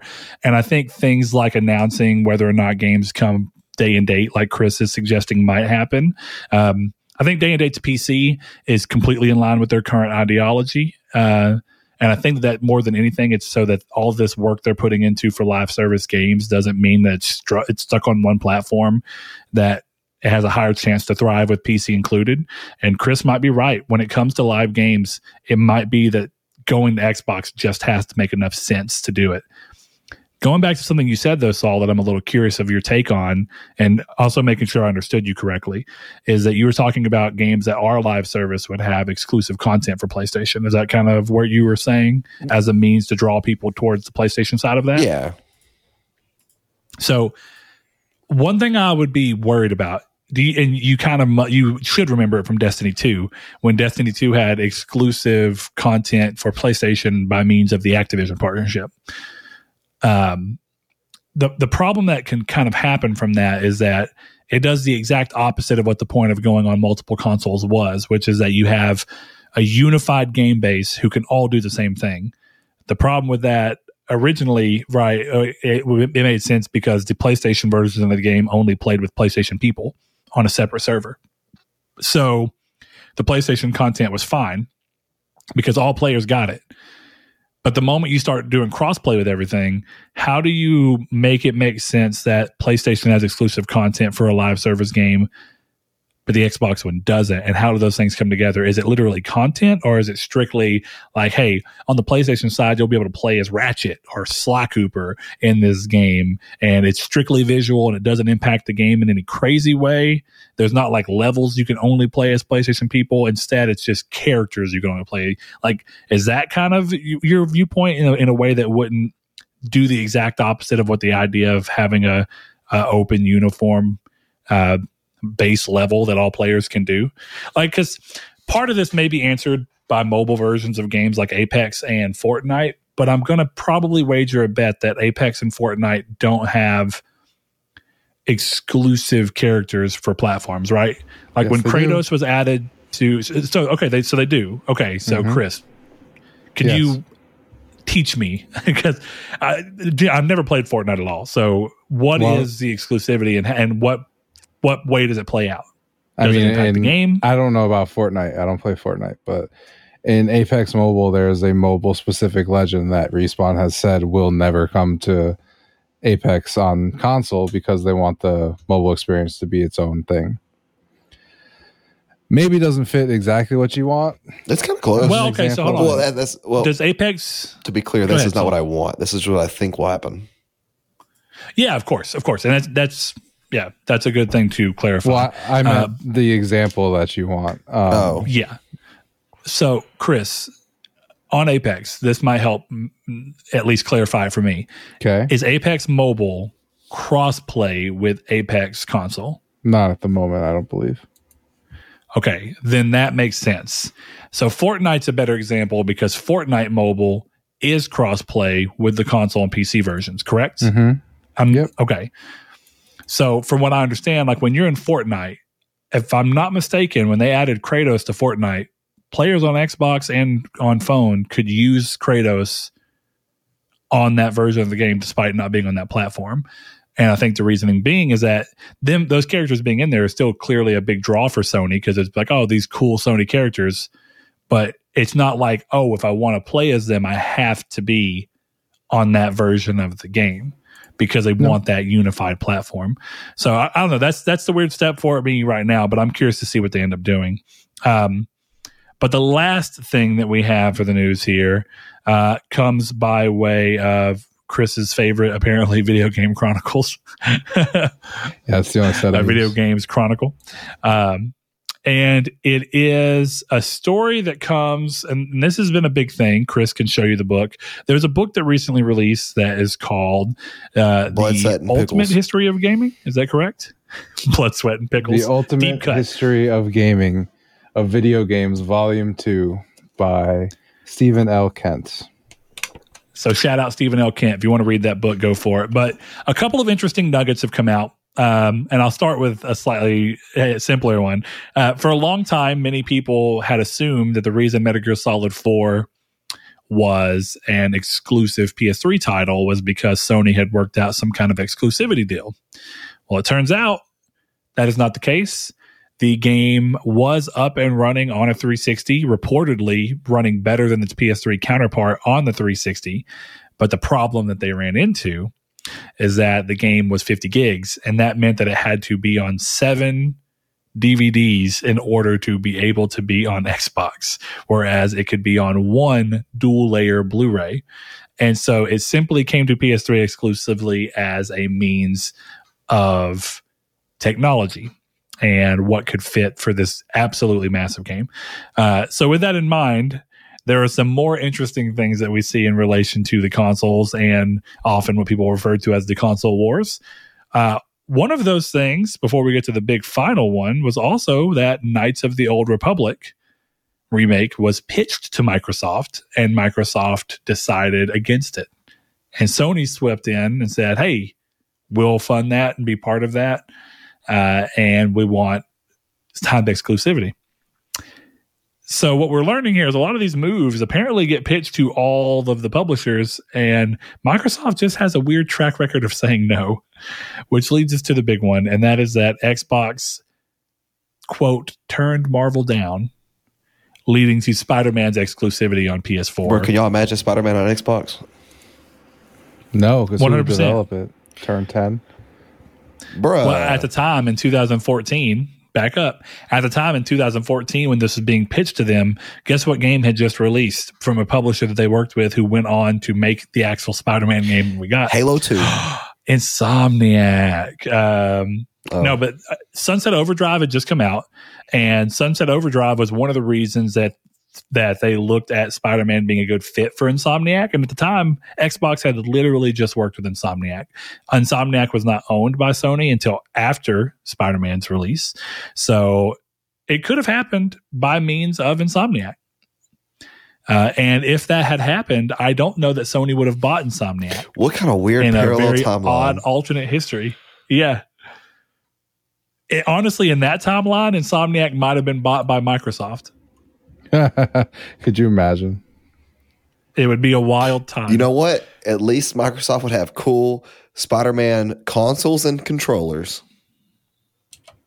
I mean, Yes, hey, that's that's, what's true. important. It is. So there's a little bit more to this, and essentially what this came from is that the vice president, or sorry, the executive vice president and head Controller of Marvel covered Games, in webs. Jay Ong, explains how the company cut its earlier deal with Activision short in search of a better partnership. So that's the other interesting tidbit that came out of this as a means of trying to really try and flex themselves in the uh, gaming space and really go big and do AAA games. Uh, they had broken their partner their uh, their deal with Activision to early terminate uh, it seemingly the Spider-Man thing. We also know that Activision was behind the Wolverine licensed game. Uh, Sega was behind the licensed version of Captain America that we were talking about last week and that Chris got in. Um, so that means that there clearly wasn't a single home for these games, but Activision was also behind um, the Deadpool game. So I'm not exactly sure how they were split up, but according this is a quote directly from the article at, at Video Game Chronicles. It says, according to Ong, Marvel Games wasn't happy with the quality of the Spider-Man games being published by Activision, and the two companies mutually agreed to terminate their licensing deal early. Um, and one of the interesting quotes here is that apparently one of the Activision people said after the deal was made, What are you going to do with this IP after you get it back? And Ong replied with, quote, I'm going to find a better home for it.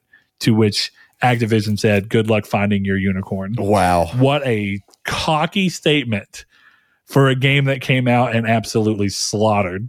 Spider Man is a huge, huge game and people love it. And, you know, one of the things that was being talked about in this is that um, Jay Ong was wanting it to be, he was looking at Arkham as like this podium example of what superhero games can be and how Marvel had never hit that.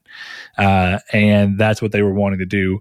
And, you know, while I don't necessarily agree with it, there's a lot of people that say that Spider Man's right beside the Arkham series uh, in terms of quality. And while I think it's very close and Spider Man 2 might just get us there, I still think Arkham Asylum and Arkham City are better games. Having played them in- recently, I still hold that that's uh, fairly true. But that's still a absolutely bizarre statement for a game that sold 25 million right? I know that spider-man 1 was like a ridiculous number. Uh, they hit them with the jurassic park line in here i think. Uh, one of the articles i was reading which was uh, activision was so preoccupied with how well spider-man games were selling that they never thought to think about how well a spider-man game could sell.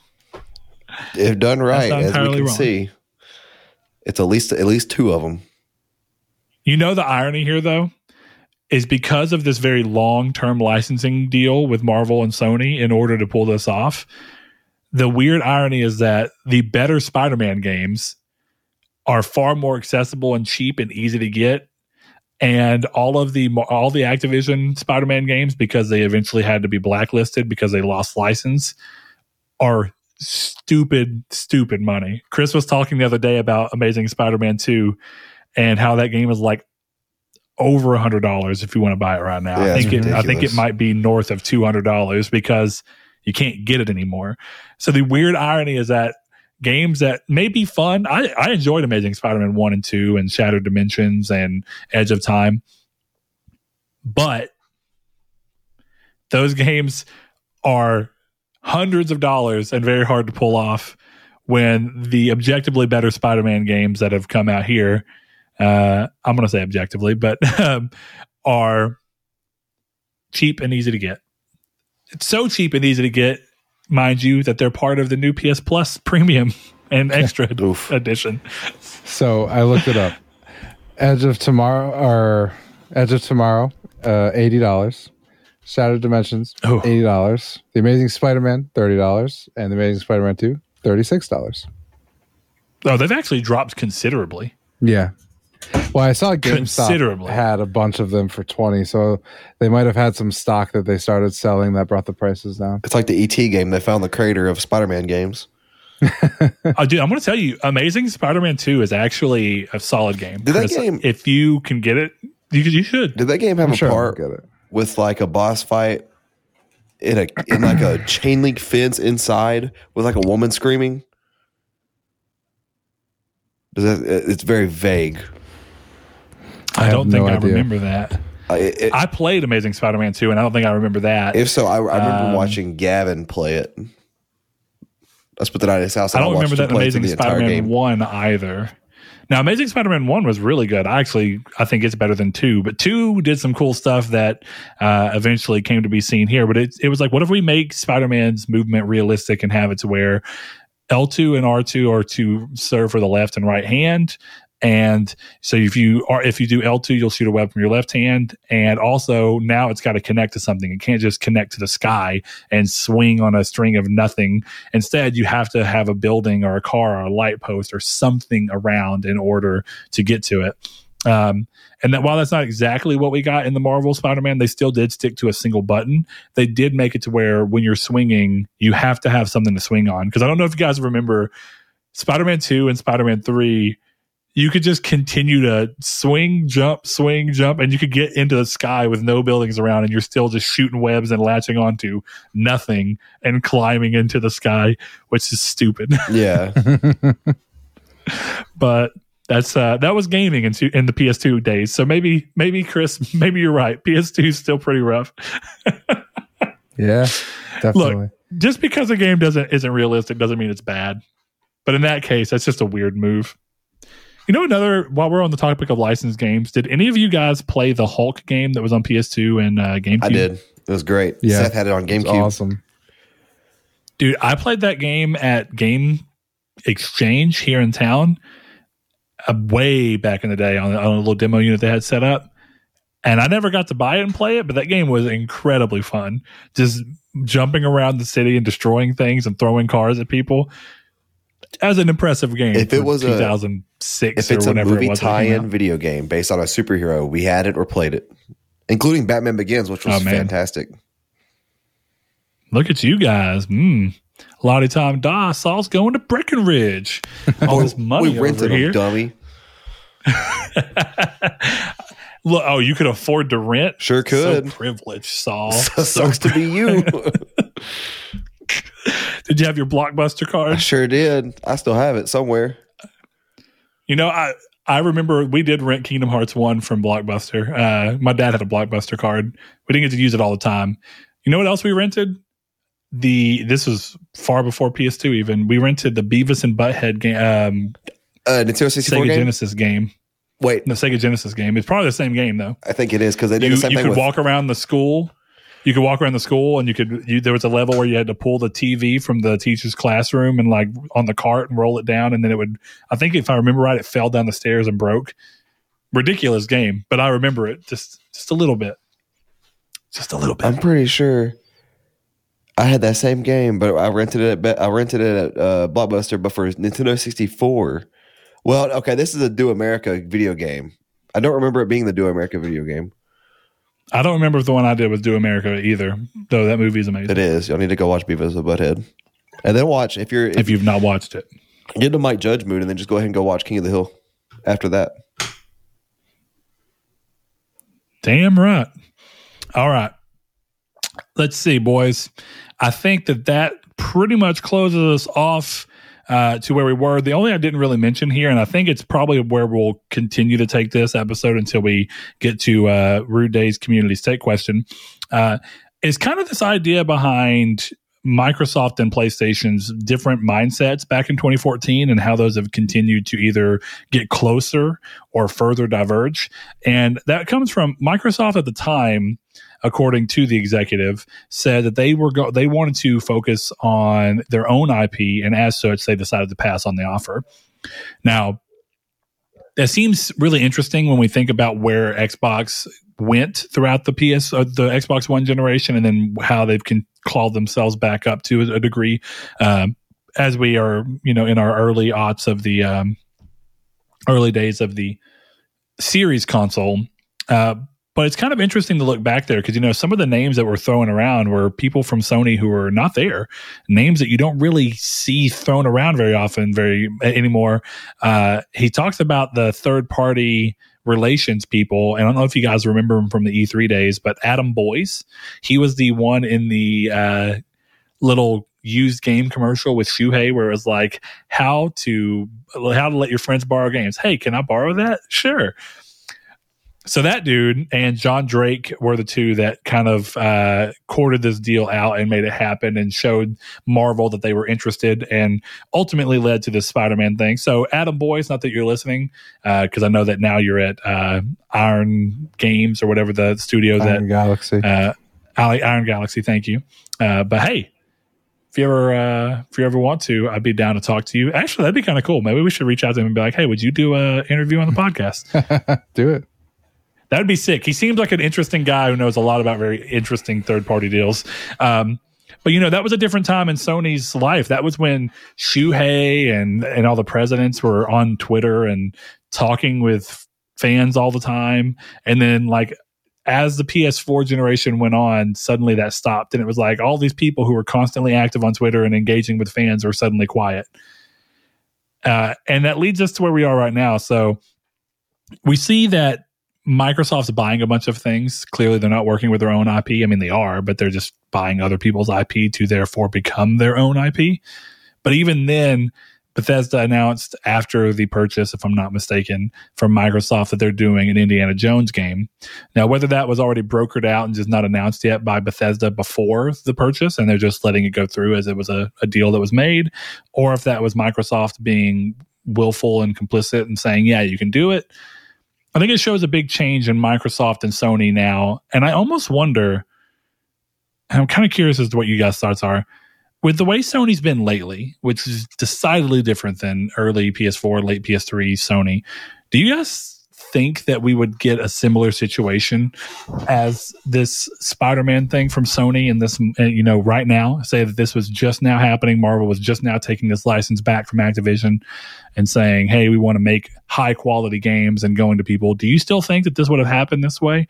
Or do you think that if Microsoft got dibs first right now that they would say yes and go forward with it? Do you think Sony would even be interested if it came to them uh, I think Sony would be interested, but I think Microsoft would say yes. And then if you're getting in a bidding war, Microsoft wins. Like that's that's all there is to it, really.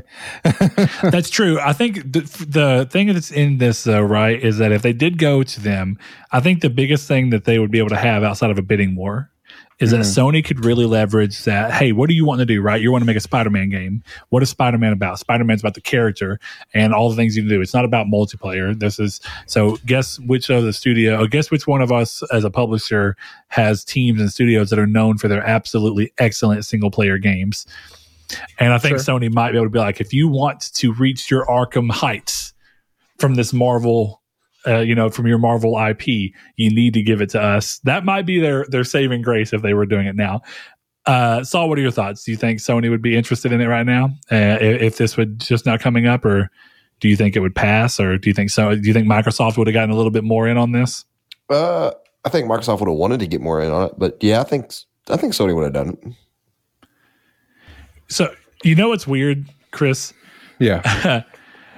I, I agree with you that Sony, I don't, in my mind, specifically the Spider Man, I don't see a time when Sony would say no. Yeah. And that's strictly because Sony is vastly aware of how much money Spider Man can make you because they've had exclusive movie rights for 20 years and they've seen how much money even not good even not great spider-man projects can bring in so yeah. if you know on the gaming side that you're giving it to a studio that you trust at some point you've got to know that this is the money printing machine. Now, Sony apparently fronted a lot of the money on deciding to be very big marketing wise and flip the bill on that so that they could get this game to be big. But clearly, Sony's marketing budget was well spent because the game sold 25 plus million copies. Uh, and at some point, Sony were probably sitting in the back of a room going like, "No fucking duds, Spider Man. We already knew yeah. this." Well, I think it's interesting because it's pretty forward thinking, right? Because this is I guess it's not really all that forward thinking because this is right. This is all happening right after of uh, Avengers had already come out. Right, that was 2011, I think. 2010. Yeah, that sounds right. Maybe so. Yeah. Sony's looking at this and they're like, "Yeah, this stuff's going to be huge. These movies are massive." You know, and it kind of blows me away that Microsoft and Phil Spencer weren't like jumping. well, it the Phil. Spencer Actually, it was. Phil Spencer started in March. in 2014? Phil Spencer started March 2014. This happened in August. Oh man. Oh, Phil, what did you So- do? The savior of Xbox let uh, Spider Man go to Sony. Oh man, you know all the the people who are hitting Twitter are like, why is Xbox? Why is my, uh, Spider Man not on Xbox? Well, guess why? Yeah. Guess why? Well, it's also that's also just a stupid. I hate that. Oh my god, I didn't even think they- about that. That's so Spider Man's not exclusive to the Avengers game because of Sony and the movie rights. It's because Sony has the exclusive gaming rights to Spider Man. Yeah, That, that just struck me well, because of even how this has actually um, come out. Ultimate Alliance. Again, it's it, that's a good point, and that's I- we don't know when that started development. That could have been a fucking a five year game for all we know. Mm, maybe, but I yeah. don't think so. But I'm just saying it I could don't have think so started either. before then. But now, yeah, now I'm even more curious as to how that happened. Was it Oh, that no, Sony they- had already we- made all the money from Spider Man? They were like, "We sold 20 million of Spider Man, bro. Give us exclusive Avengers they- Spider Man." They told us why already. It was because um, S- Sony allowed Square Enix to use, or Crystal Dynamics, I guess, to use tech from Spider Man PS4 in Avengers to help them get it working. That's why it's uh, exclusive. Because it's Oh, like moveset tech, or because you know, uh, just the swinging Insomniac has stuff. I don't know. strictly okay. That that'd be interesting because I'll tell you, Insomniac have really crazy uh, um, temporal anti-aliasing, and that's why, like, you know, me and you were talking. I'm not going to say that the favor resolution version version of um, Spider-Man doesn't look better because it does, but both the 60 frames per second and 60 frames per second ray tracing modes for Spider-Man look phenomenal despite not being in 4K. And the same is true of Ratchet. Whenever I played Ratchet and in the the uh, performance ray tracing, it looked and felt amazing because they have they their temporal anti-aliasing makes a 4K looking image without having to be 4K, and very few studios have that to that level because there's still modern games where you can see when they're not 4K, like you see it and you're like, God, that sucks. so that's interesting. All right, boys. Well, Saul, do you have anything else you want to add into this discussion? Um, give me a Magneto game, Sony. Yeah, what's your? Saul, we're having this. Saul, pitch me, pitch me your Magneto game real quick. It doesn't have to be like big, but like in your head when you're thinking this through, what's like, what's your Magneto mechanics that's that's going through your mind? Okay, dual sense support. Gotta have that. The heavier the objects, the harder it is to pull the trigger. Um, to lift that object. Chris, you're muted. I realized. Um, and we also need all the vibrations. That's a great too. idea. Um, have it in a early Magneto phase. Uh, 17, 18 years old. That'd be pretty cool. Especially that time era of um what would it be after? It'd be like at like 19 like 1955 maybe. It'd be set there. So it'd be have like a cool art style to it. Um Well, he's not. Um, eh, ooh, the problem with Magneto is that they've changed. They've changed his origins as the years and and have Have kept moving on. So, yeah, originally he apparently wasn't tied to the Holocaust or anything, and that happened as time kept going. They were like, "Well, at this age, if we were putting him here, that would have put him at roughly this age during the Holocaust, and we can use that towards our advantage to write interesting stories around him." But Are you uh, sure? It's I funny thought 'cause that's I a thought the same. Um, character for him. I thought that was the same, and and I, I will always welcome the fact that I could be wrong. But I remember I looked it in, I looked into it one day because someone else had told me the similar thing, and I was like, no way. Um, but here, I'm, I'm going to tell you, it was Magneto always. I read I read Magneto comics before with that as his origin.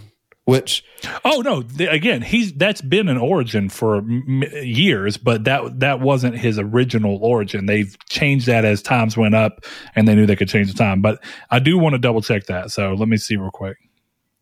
um yeah, I think I think mm, I think he's always had those origins. But What would the story of your thing be? Uh, he's escaping. Uh, no, no, no, no, Auschwitz. no, no, no, no, no. Dude, that would actually be kind of sick It- in the most interesting way possible. It would be, but I feel like that'd be one of those games like um, Hatred. They get it just gets into like development hell because of the nature of the story or the nature of the game. Wait, it's not Hatred that I'm thinking of. What is it I'm thinking of? Okay, ho- hold on, hold Six on. Days in Fallujah. Uh, Yes. it was called it was called Hatred. No, no, no. oh, no. Hatred is oh, a game that did it- exists. yeah. Yeah, Hatred is a yeah, game that exists. but Hatred that's not came the one I'm out, thinking of. but it yeah right. But you're right. Six Days of Fallujah is the one that had a lot of uh, Controversies, which, it's had a lot of controversy. Yeah.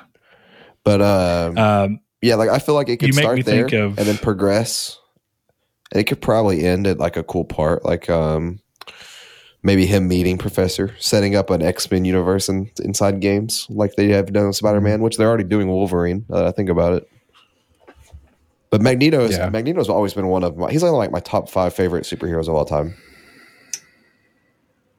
Magneto's the best. He's really cool. He's a really tragic character too. Yeah. I'm trying to think, but I think what I want is a X Men Tactics. Oh yes, That's what I want. Midnight Suns.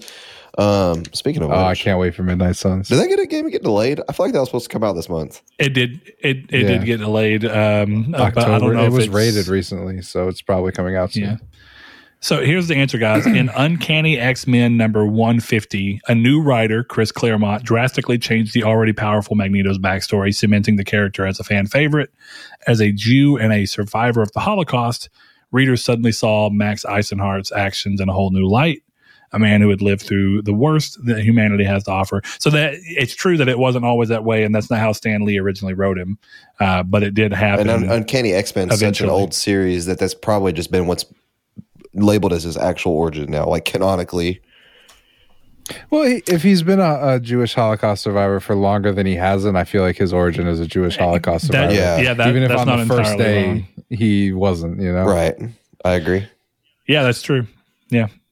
So, but either way, it was just an interesting thing And because some people were saying like, how much longer can he still be relevant to be a, a Holocaust survivor because of the fact that it continues to mean that if you want to make a modern day Magneto, he's going to be old, just like uh, Sir uh, Ian McKellen. McKellen Uh, um, and in, in the regard of he, he was old in his respective movie. So if you think of that, it's a good question of like people were saying like how what do you do to give a similarly weighted backstory to Magneto without necessarily taking away from the heft but not having to make him old so people are like is there is there an event that we could move up and tie him to that's that's something that's kind of universal knowledge that's more modern and it's a I know, I know the answer, but I'm not saying it on the I'm air. not We either. talk about after the show. I know the answer to that question. Yeah, but it's it's a really interesting conversation. And, uh, no, I just thought of something I, else. I, I don't think I don't think most people want to have it because it sounds weird. But do you really want to get into a conversation where you're trying to compare other things to the Holocaust? it's a weird conversation. So I'm going to leave it at that too because in the age of this internet, it's uh it's not something that I want to have to to face with just because you say anything. Uh, it's a topic that seems I like it seems Chris's. ideal to have. I like Chris. It- it's a good idea. Oh, Just, it's in put it or Discord. I posted mine too. uh, oh, now now I need to see it. Oh no. But yeah, I think it's one of those conversations that needs to be had with friends in person and not. Oh my god. oh boy. Okay, I'm gonna leave it at that. Um, we have a community stake. Or sorry, Saul. Mechanics of your game. Let's go back No, to that. no, Let's no, move no, away I'm from done, story. I'm done. Mechanics of your game. What we're are going on two. you this is done? we're encompassing What's two, yours, Brett? two hours. Yeah, let's let's move on to yours, Brett. All Oh yeah. So the the community state question that came from Rudes ninety three. He says, since many seem upset with both Sony uh, over the stacking situation on PS Plus and Xbox, he mentions game delays, uh, game delays, and Game Pass in general. With many saying that they are done with these companies. He put quote, haha, sure.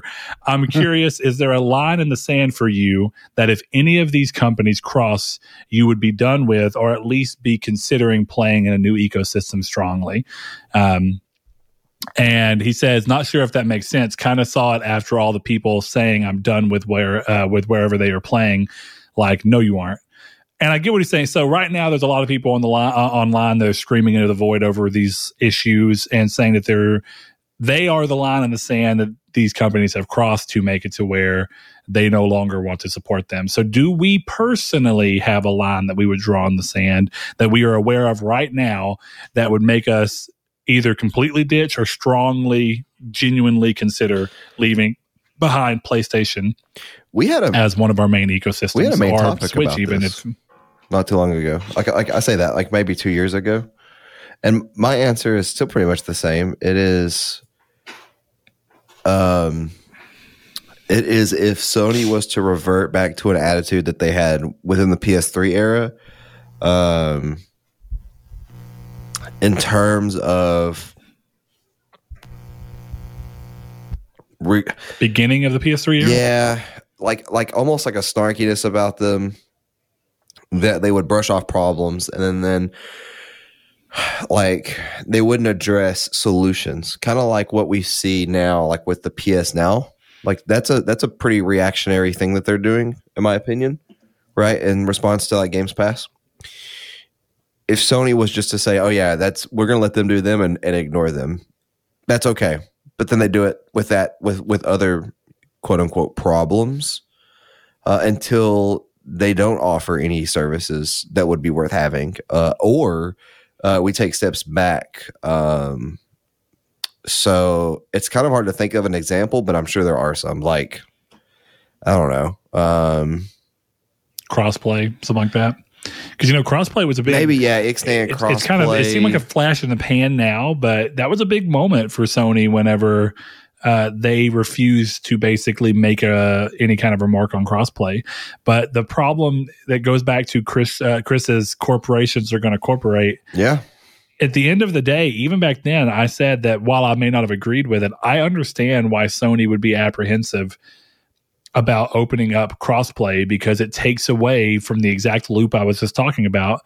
It decentivizes people from buying their console and therefore playing into the way that they primarily make money. So that's why this Sony going multi-platform is weird when 2018 to be fair that's 4 years ago uh, but in 2018 they weren't playing game. Like they weren't playing ball like that you know? Right. it was hey we won't we won't be crossplay because it impacts our bottom dollar. And then when they did accept crossplay it came with as that uh, apple versus epic case showed it came with stipulation that you would have to pay them lost wages from microtransactions that weren't bought on their system despite the fact that the game was on their system and the majority of the player base made up their system that's a real crazy thing but you can understand how a business whose main concern is how we're going to continue to make money so we can continue to be a business operates and it, it, and now it seems so trivial, but the reality is, if I was a betting man, I'd say Sony probably still has something in place to where if you have crossplay for a game on theirs, on their systems right now, you have to pay some kind of percentage back to them. I would bet, uh, and we just we only know of that one instance because of the the lawsuit. Um, so I I'm trying to think of other ones. I mean, do you think?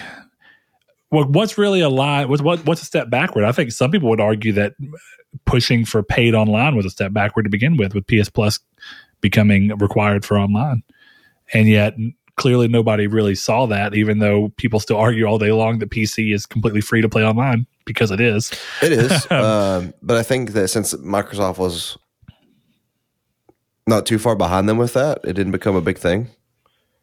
Right, like Yeah, PS Plus, I mean, good, uh, and then or and now Xbox Nintendo. Gold, and now Nintendo. But like, um, so anything involving accessibility or anything that makes playing a game a kick in the balls to have to do. Um, So like it, just it's hard to think about until something happens, right? But imagine like you had to game update your controller once a week. That that that would get annoying. Not obviously not like not, you know, ending for my love for the console, but it would be it could add up if you keep doing stuff like that. Um It's just quality Yeah. of life stuff for you. yeah. So like if you end up making it harder to do stuff, for example, Spider Man. Spider Man was the last kick in the pan for me when it came for digital games. Bringing home Spider Man at midnight and still having to download part of the game and then copy the patch over, and I still didn't get to start until like 11 p.m. Yeah, I'm like, yeah, dude. I'm like, I for for people that don't know, our um, midnight launch is like 10 o'clock most times at GameStop. Um, but yeah, it's still like what's the point? You know, I don't trade. I didn't trade in games at that point anymore, so I might as well just made it easier. So it's stuff like that. If you inconvenience me so much um, that it's just not fun to do, which I don't think any video game console or company has ever done. Xbox tried to in 2013 because back then I did trade my games and let friends borrow games a lot. And you're going to tell me all of a sudden the game that I own I can't tr- I, I physically am holding in my hand can't go into my friend's console? No. Yeah, that's you know a lot of the stuff you could.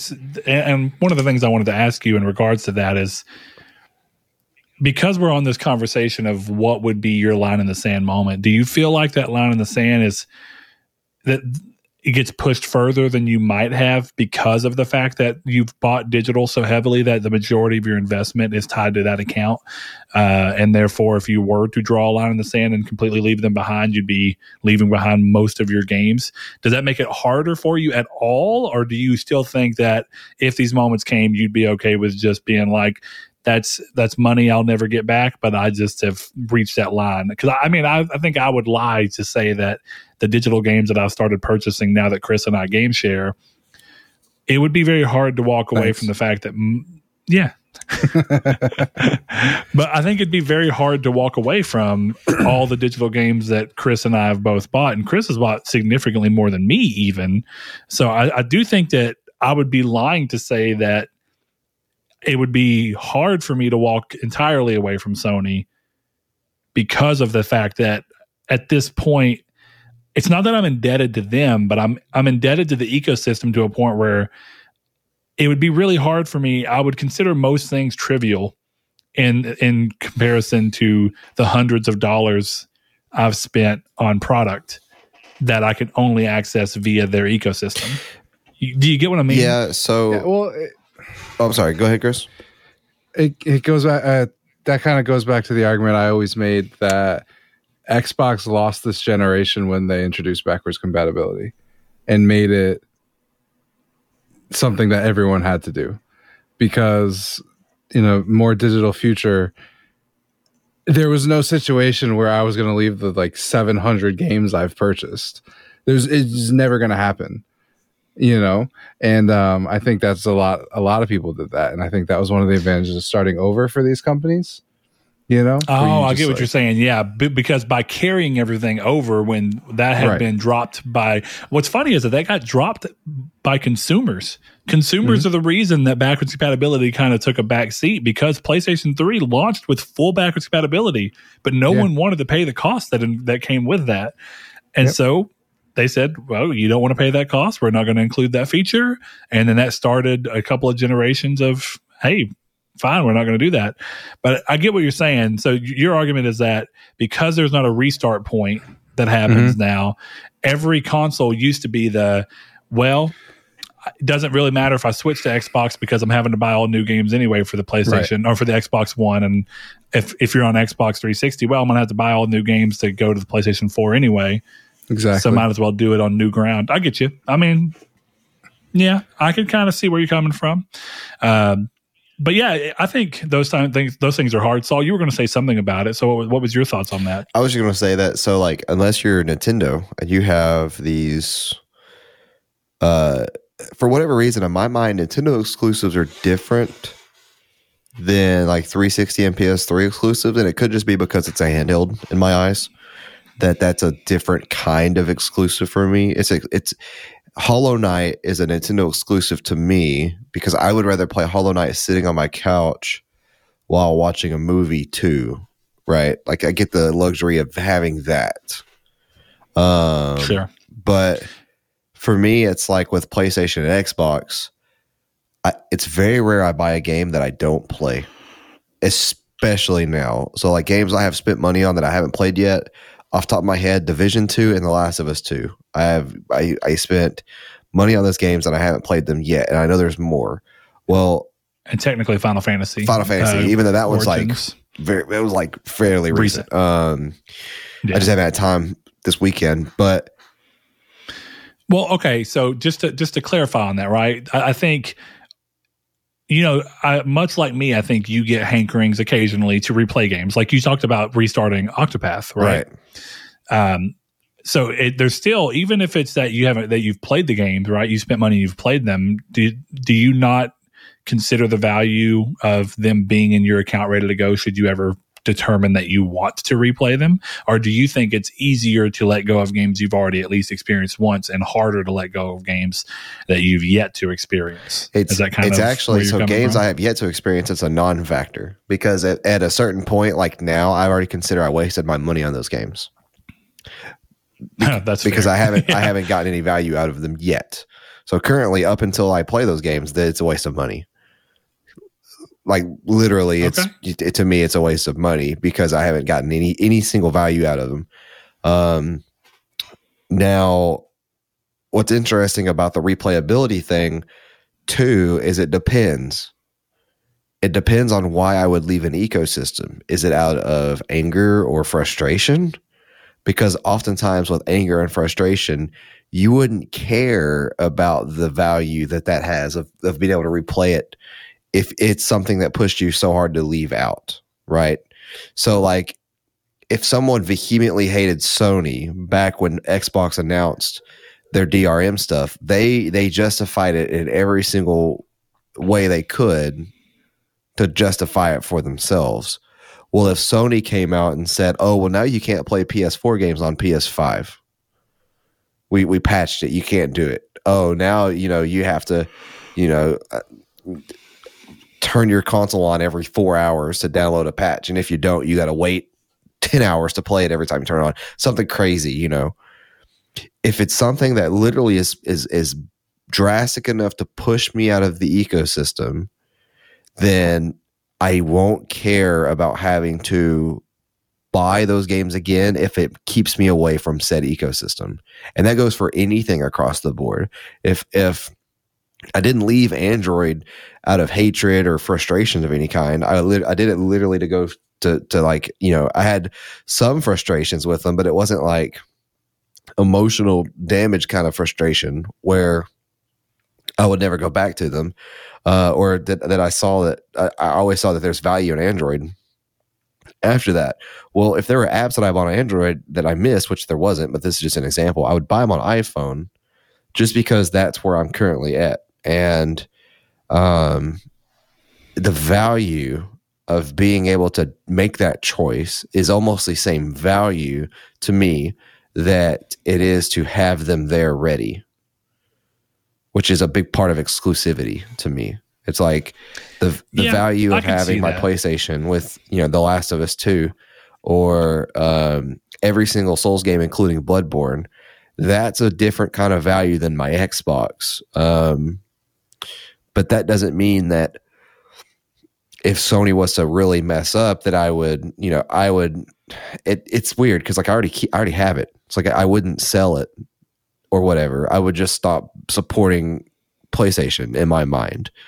So I would keep it for all the old things. That's actually that's a great point. You don't have to. You can you can stop continue. You can get rid of PS Plus. You can yeah, keep the console and only play the games you've already bought and own and and download and install as you need fit without ever spending another dime Right. on PlayStation. That's actually that's a fair point. and I, and I, so you're not you don't necessarily have to leave the the entire ecosystem because you you can just have to stop supporting you're just it. you're essentially you're hitting pause on the ecosystem as it were, and you're just, hey, everything I had up until this moment, I still have access to, and now my future spending is on this new ecosystem that I find a better fit for me, either from moral or technical reasons or whatever it be. Yeah, and that's and that's kind of the Um, thing is the- it's it's almost impossible for me to to force me out due to emotions from a system like that. Yeah. Namely, just because, um, like anybody does, when they enjoy something and then a company makes a wrong decision, their first instinct on anybody's side typically is to defend it.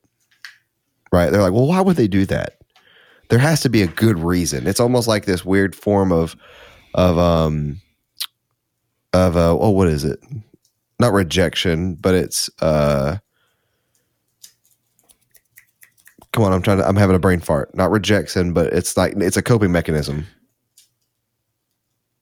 Not Um, doubt. It's when you are like rejecting reality. I, I don't know the word you're Naivete? looking for. No, well, close. Yeah, that's that's getting there to me. Um, it's actually uh one of the stages of grief. What is it like? It's Oh, Denial. denial. denial. Yeah, you're literally in denial of that being a, a bad decision for you as a consumer. You could justify and say, "Oh, well, that's a good company choice," but it's affecting you negatively, and you know it. It may like it may be like, "Well, this kind of sucks." Well, then you try to, you know, you're in denial about it sucking, so like you kind of want to justify it. Um, and that only works to so deg- some degrees with me. Um, where, of course, if Sony came out and said, "Oh yeah, you can't play PS4 anymore," I'm gonna be like, well, "That's really dumb," and I'm gonna criticize them for it. But the first couple steps that were gonna run through my mind of like, "Well, why? Is there something? Is this a benefit that will benefit me eventually?" Like, it's kind of this weird bargaining thing you play. So Yeah, you know the, the other the weird side of that, and you kind of got into it earlier with this idea of it depends on where you are and how privileged. I really hate that that's just that word has so much weight to it now that it's not even what I'm trying to say, but the the sense that like Chris and I often talk about like it's not the end of the world for us that PS3 games are not natively play natively playable on PS5, even though I would like that because both Chris and I have PS3s and the means by which to get the games we want to play and play them exactly as we've been doing. Um, so, and I still have my PS4. So for me specifically, I don't. I think Chris, you sold your PS4, correct? Yes. So for Chris, it'd be a little different. But for me, if Sony came out and said, "Hey, we're not going to let you play PS4 games on PS5 anymore," I would definitely be like, "Oh, that's unfortunate." But I'd be like, any PS4 game I wanted to play, I could still play on PS4. And honestly, the only things I've played on my PS5 lately have been PS5 bespoke versions of games. So it's one of those weird things where it wouldn't impact me enough for me to make that decision, but it could impact somebody enough to make that decision. And that's the that's the weird back and forth you have for these types of of issues. And that's why I think for me, it's it's almost more about like Chris talked about earlier, even this PS Now stuff or this PS Plus stuff that's happening, PS Now, PS Plus Premium. I care in so much as I think it was a bad move for Sony, but it literally does not impact me one bit. yeah, I'm selfish in that regard in a weird way. And so, am I really selfish though? Because I'm, am I really, am I selfish? I I mean, I'm calling it out and calling it bad for what it is, but it wouldn't stop me from supporting Sony because the way that I support Sony is still working and they're not hitting me with anything because I chose to save money. And I completely understand the point, but it's not negatively impacting me. Therefore, I don't see the need to do anything about it. Well, I should say I'm I'm Now, they- selfish as a podcast host, where people may want to validate their feelings through me, because Oh, that's yeah. a total Yeah, thing that can happen. or whatever. Yeah, Yeah. I think it's fair. I don't know. I've been trying to think this entire time, and I think genuinely the only thing that would really make me stop, and again, just like you, I'd have all these Sony systems that I could still play. The only thing that would make me stop supporting them moving forward would really be DRM. Um, going back to kind of what you were talking about with the Xbox thing. If it was that, if I owned a physical disc, I couldn't let you borrow it or anything like that, that would be the end of it for me because that's just I already feel like, and the only problem is, is that no, no games manufacturer or anything has no digital rights, uh, digital media at all has this yet. But as I've long been a proponent for, I already feel like it's wrong that I can't, tr- I can't give you or let you borrow my digital copy of The Last of Us Two or my digital copy of um, Deathloop Um, and I really hope that that's something they find a way to do. But it's at least a little different in the fact that we bought into that with that agreement. And physical media has always been bought with the expectation that you're going to be able to play that and give that to whoever you want. Chris can leave me Wolverine for PS3 here so I can play it. I can send Chris a game for him to play.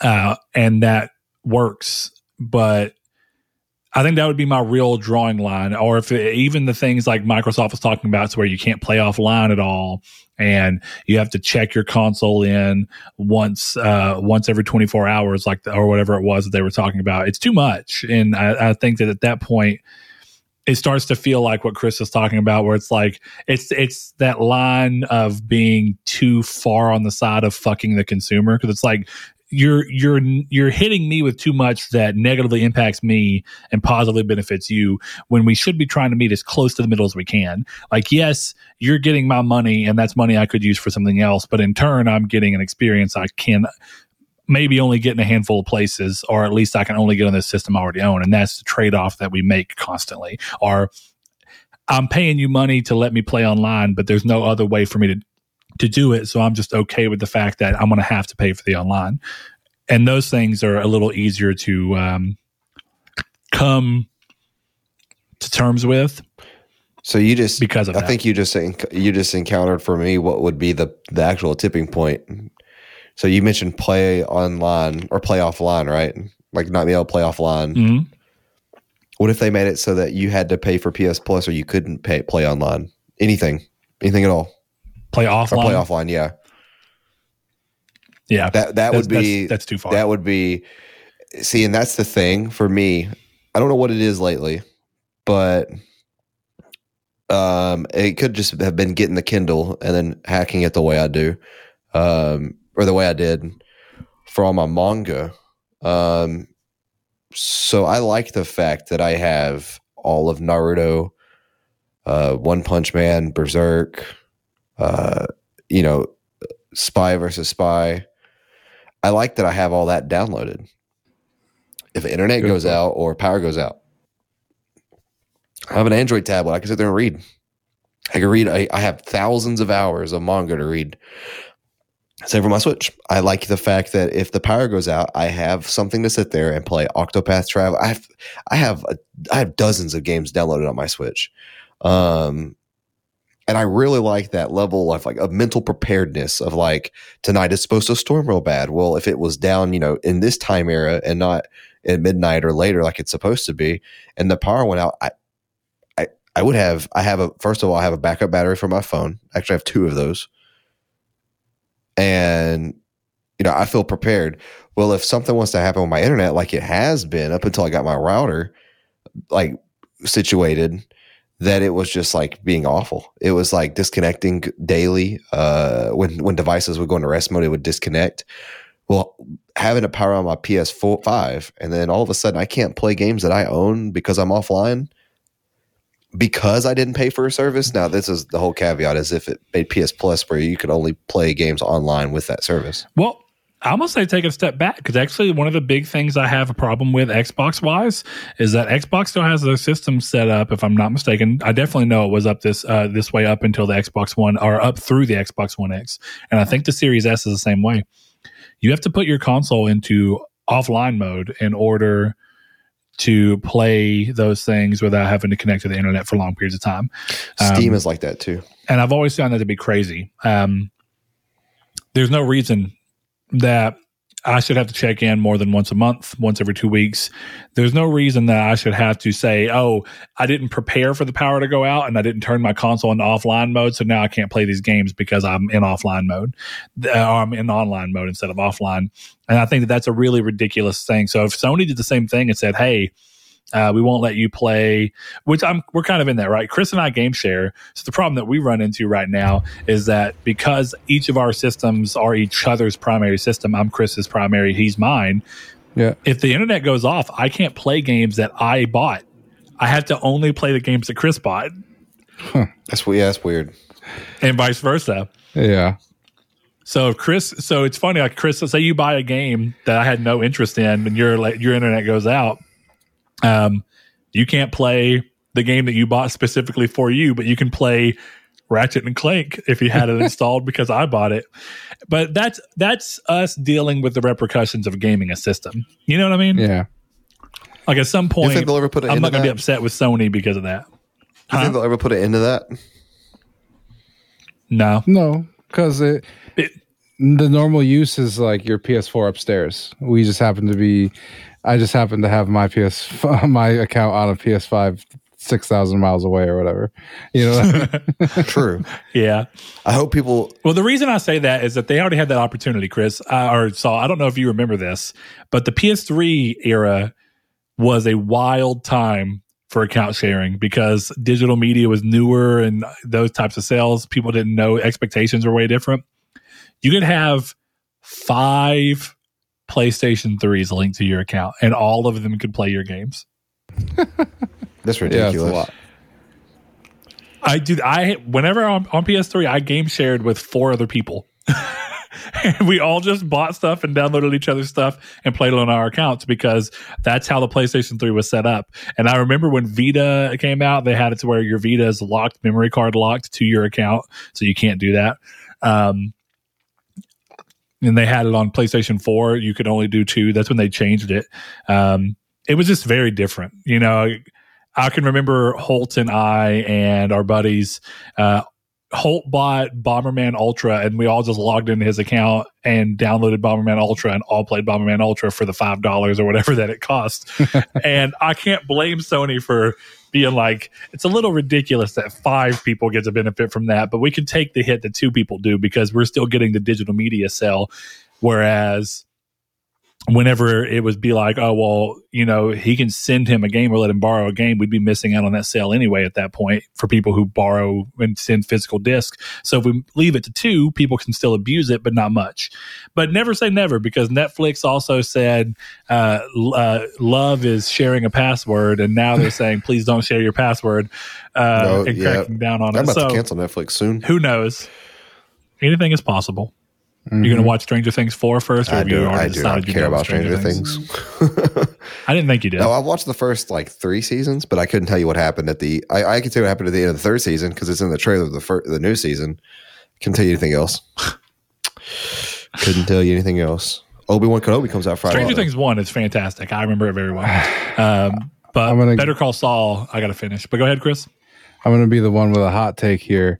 And there is probably not a single thing that a company could do that would make me choose to stop playing on that console I wouldn't call that a hot take. because I don't see it. I, don't almost went that. as, uh, I almost went that far, Yeah. but really, DRM would be the thing, and and I wouldn't stop playing on the console. Right, I would just stop buying new Right. games because I'd be I like, I got to deal with what I have for the old ones. See what I And, Well, well, let me back up. is- so so long as as so long as another company doesn't have that limitation, I will say that if PlayStation, Xbox, and Nintendo all decided unanimously at once to have it to where DRM was the thing, Yeah, that's why I made it clear about games it- or Xbox I, am Gold. fucked no matter where I go. Yeah, that- right. So it's like at that point I would stick with PlayStation, but if Xbox said, "Hey, we don't have DRM," but PlayStation suddenly did, That's I would move to Xbox just for convenience sake. I don't have that much time to play games. I don't want to have to fight with DRM every single time I do. right. That's what. That's why I brought up uh, Xbox Live Gold when you brought up PS Plus earlier. Because it's like if, if I guess Xbox wasn't already doing it, it'd be a thing. Mm. I guess the thing for me is, I know that I'm technically wrong, but I don't see my purchasing as supporting the company. I see it as paying for something I want. You know, you're you, that- actually. I would. I actually would agree with you. That's kind of how I view purchasing. Yeah, because I mean, I know that you know if everyone thought this way, you know, nothing would ever happen for change. But like, i don't believe that my twenty bucks every time I purchase a new game or whatever going to the Saudi prince when I buy Metal Slug Tactics. I don't think that changes much for them. You know, would I like to live in a world where i i wanted to be more you know, socially conscious and willing to put my money where my mouth is, sure. But Genshin Impact's really fun. Like, like, like I don't know what to tell you.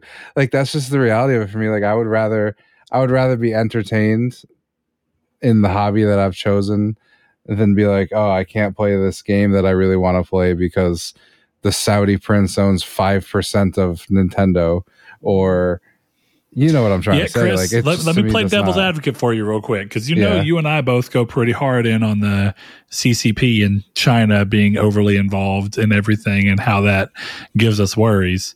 Mhm. Uh, so I just want to just want to be clear in, in saying this right now.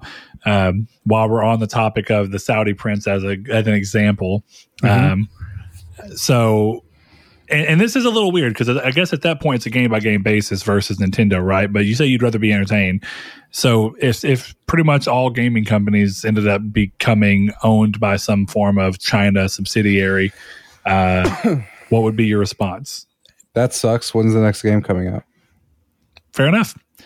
I'm just uh, yeah, I'm just curious if if you were consistent. I figured you would be in the, in the, considering the face that I set it up, but nonetheless, the I can understand like, what you're I can from. I can say If there are I no think- other options for the thing you love, what are you going to do? Well, it's just I think I can sit here and say like a uh, uh, evil authoritarian dictatorship like China coming into all of our hobbies is a negative thing.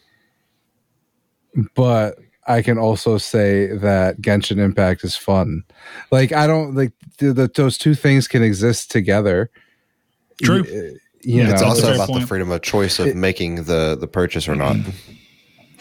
right but the thing Yeah. is like if if if you were like um call of duty or this other game made by tencent is just as good as call of duty i'd pick call of duty but at the same time who who knows you know what i mean like i i'm not someone who is going to be like oh this game like oh i'm not going to support this game like i'm just you know because i don't think I don't know. I just to me the value of my dollar is in my entertainment, and if Tencent puts out a freaking banger, I'm gonna play that banger. you know, I've just gotten yeah, lucky. I guess it does depend. They don't do that, right? Yeah, 'cause I told you, I- I don't- Two- Go ahead. Go ahead. If Last of Us Part Two was a Tencent game, I would have still played it. If Tencent bought Sony tomorrow, I would still play my PlayStation Five, and I would still buy as many games as I do. You know, that's just the Mhm. reality. I can still, I can be against something without putting my money where my mouth is. Because if I wanted to do that, I couldn't shop at Amazon. I couldn't shop at Walmart. I'd have to throw away my iPhone. I'd have to throw away my PlayStation. I'd have to throw away my TV. You know, Colin says this a lot on his show, but you can't live a moralistic economic life. You just can't. And I don't try. I, I'll No, still I agree with that. rally uh, against but I'll things, tell you- I'm not going to. I'll tell you where I kind of where I go is like it's it's selfish for me, and, mm-hmm. and we were talking about that earlier. And I don't think that that has to be a bad thing. So a good example is like I'm not saying that I'm not going to buy. I, I told you before that I am pretty much personally choosing to boycott BioWare because the only game of theirs that I've genuinely liked enough to play through and beat was the game that everyone else universally hated. Oh well, can't do much about that. Anthem is the game that it was.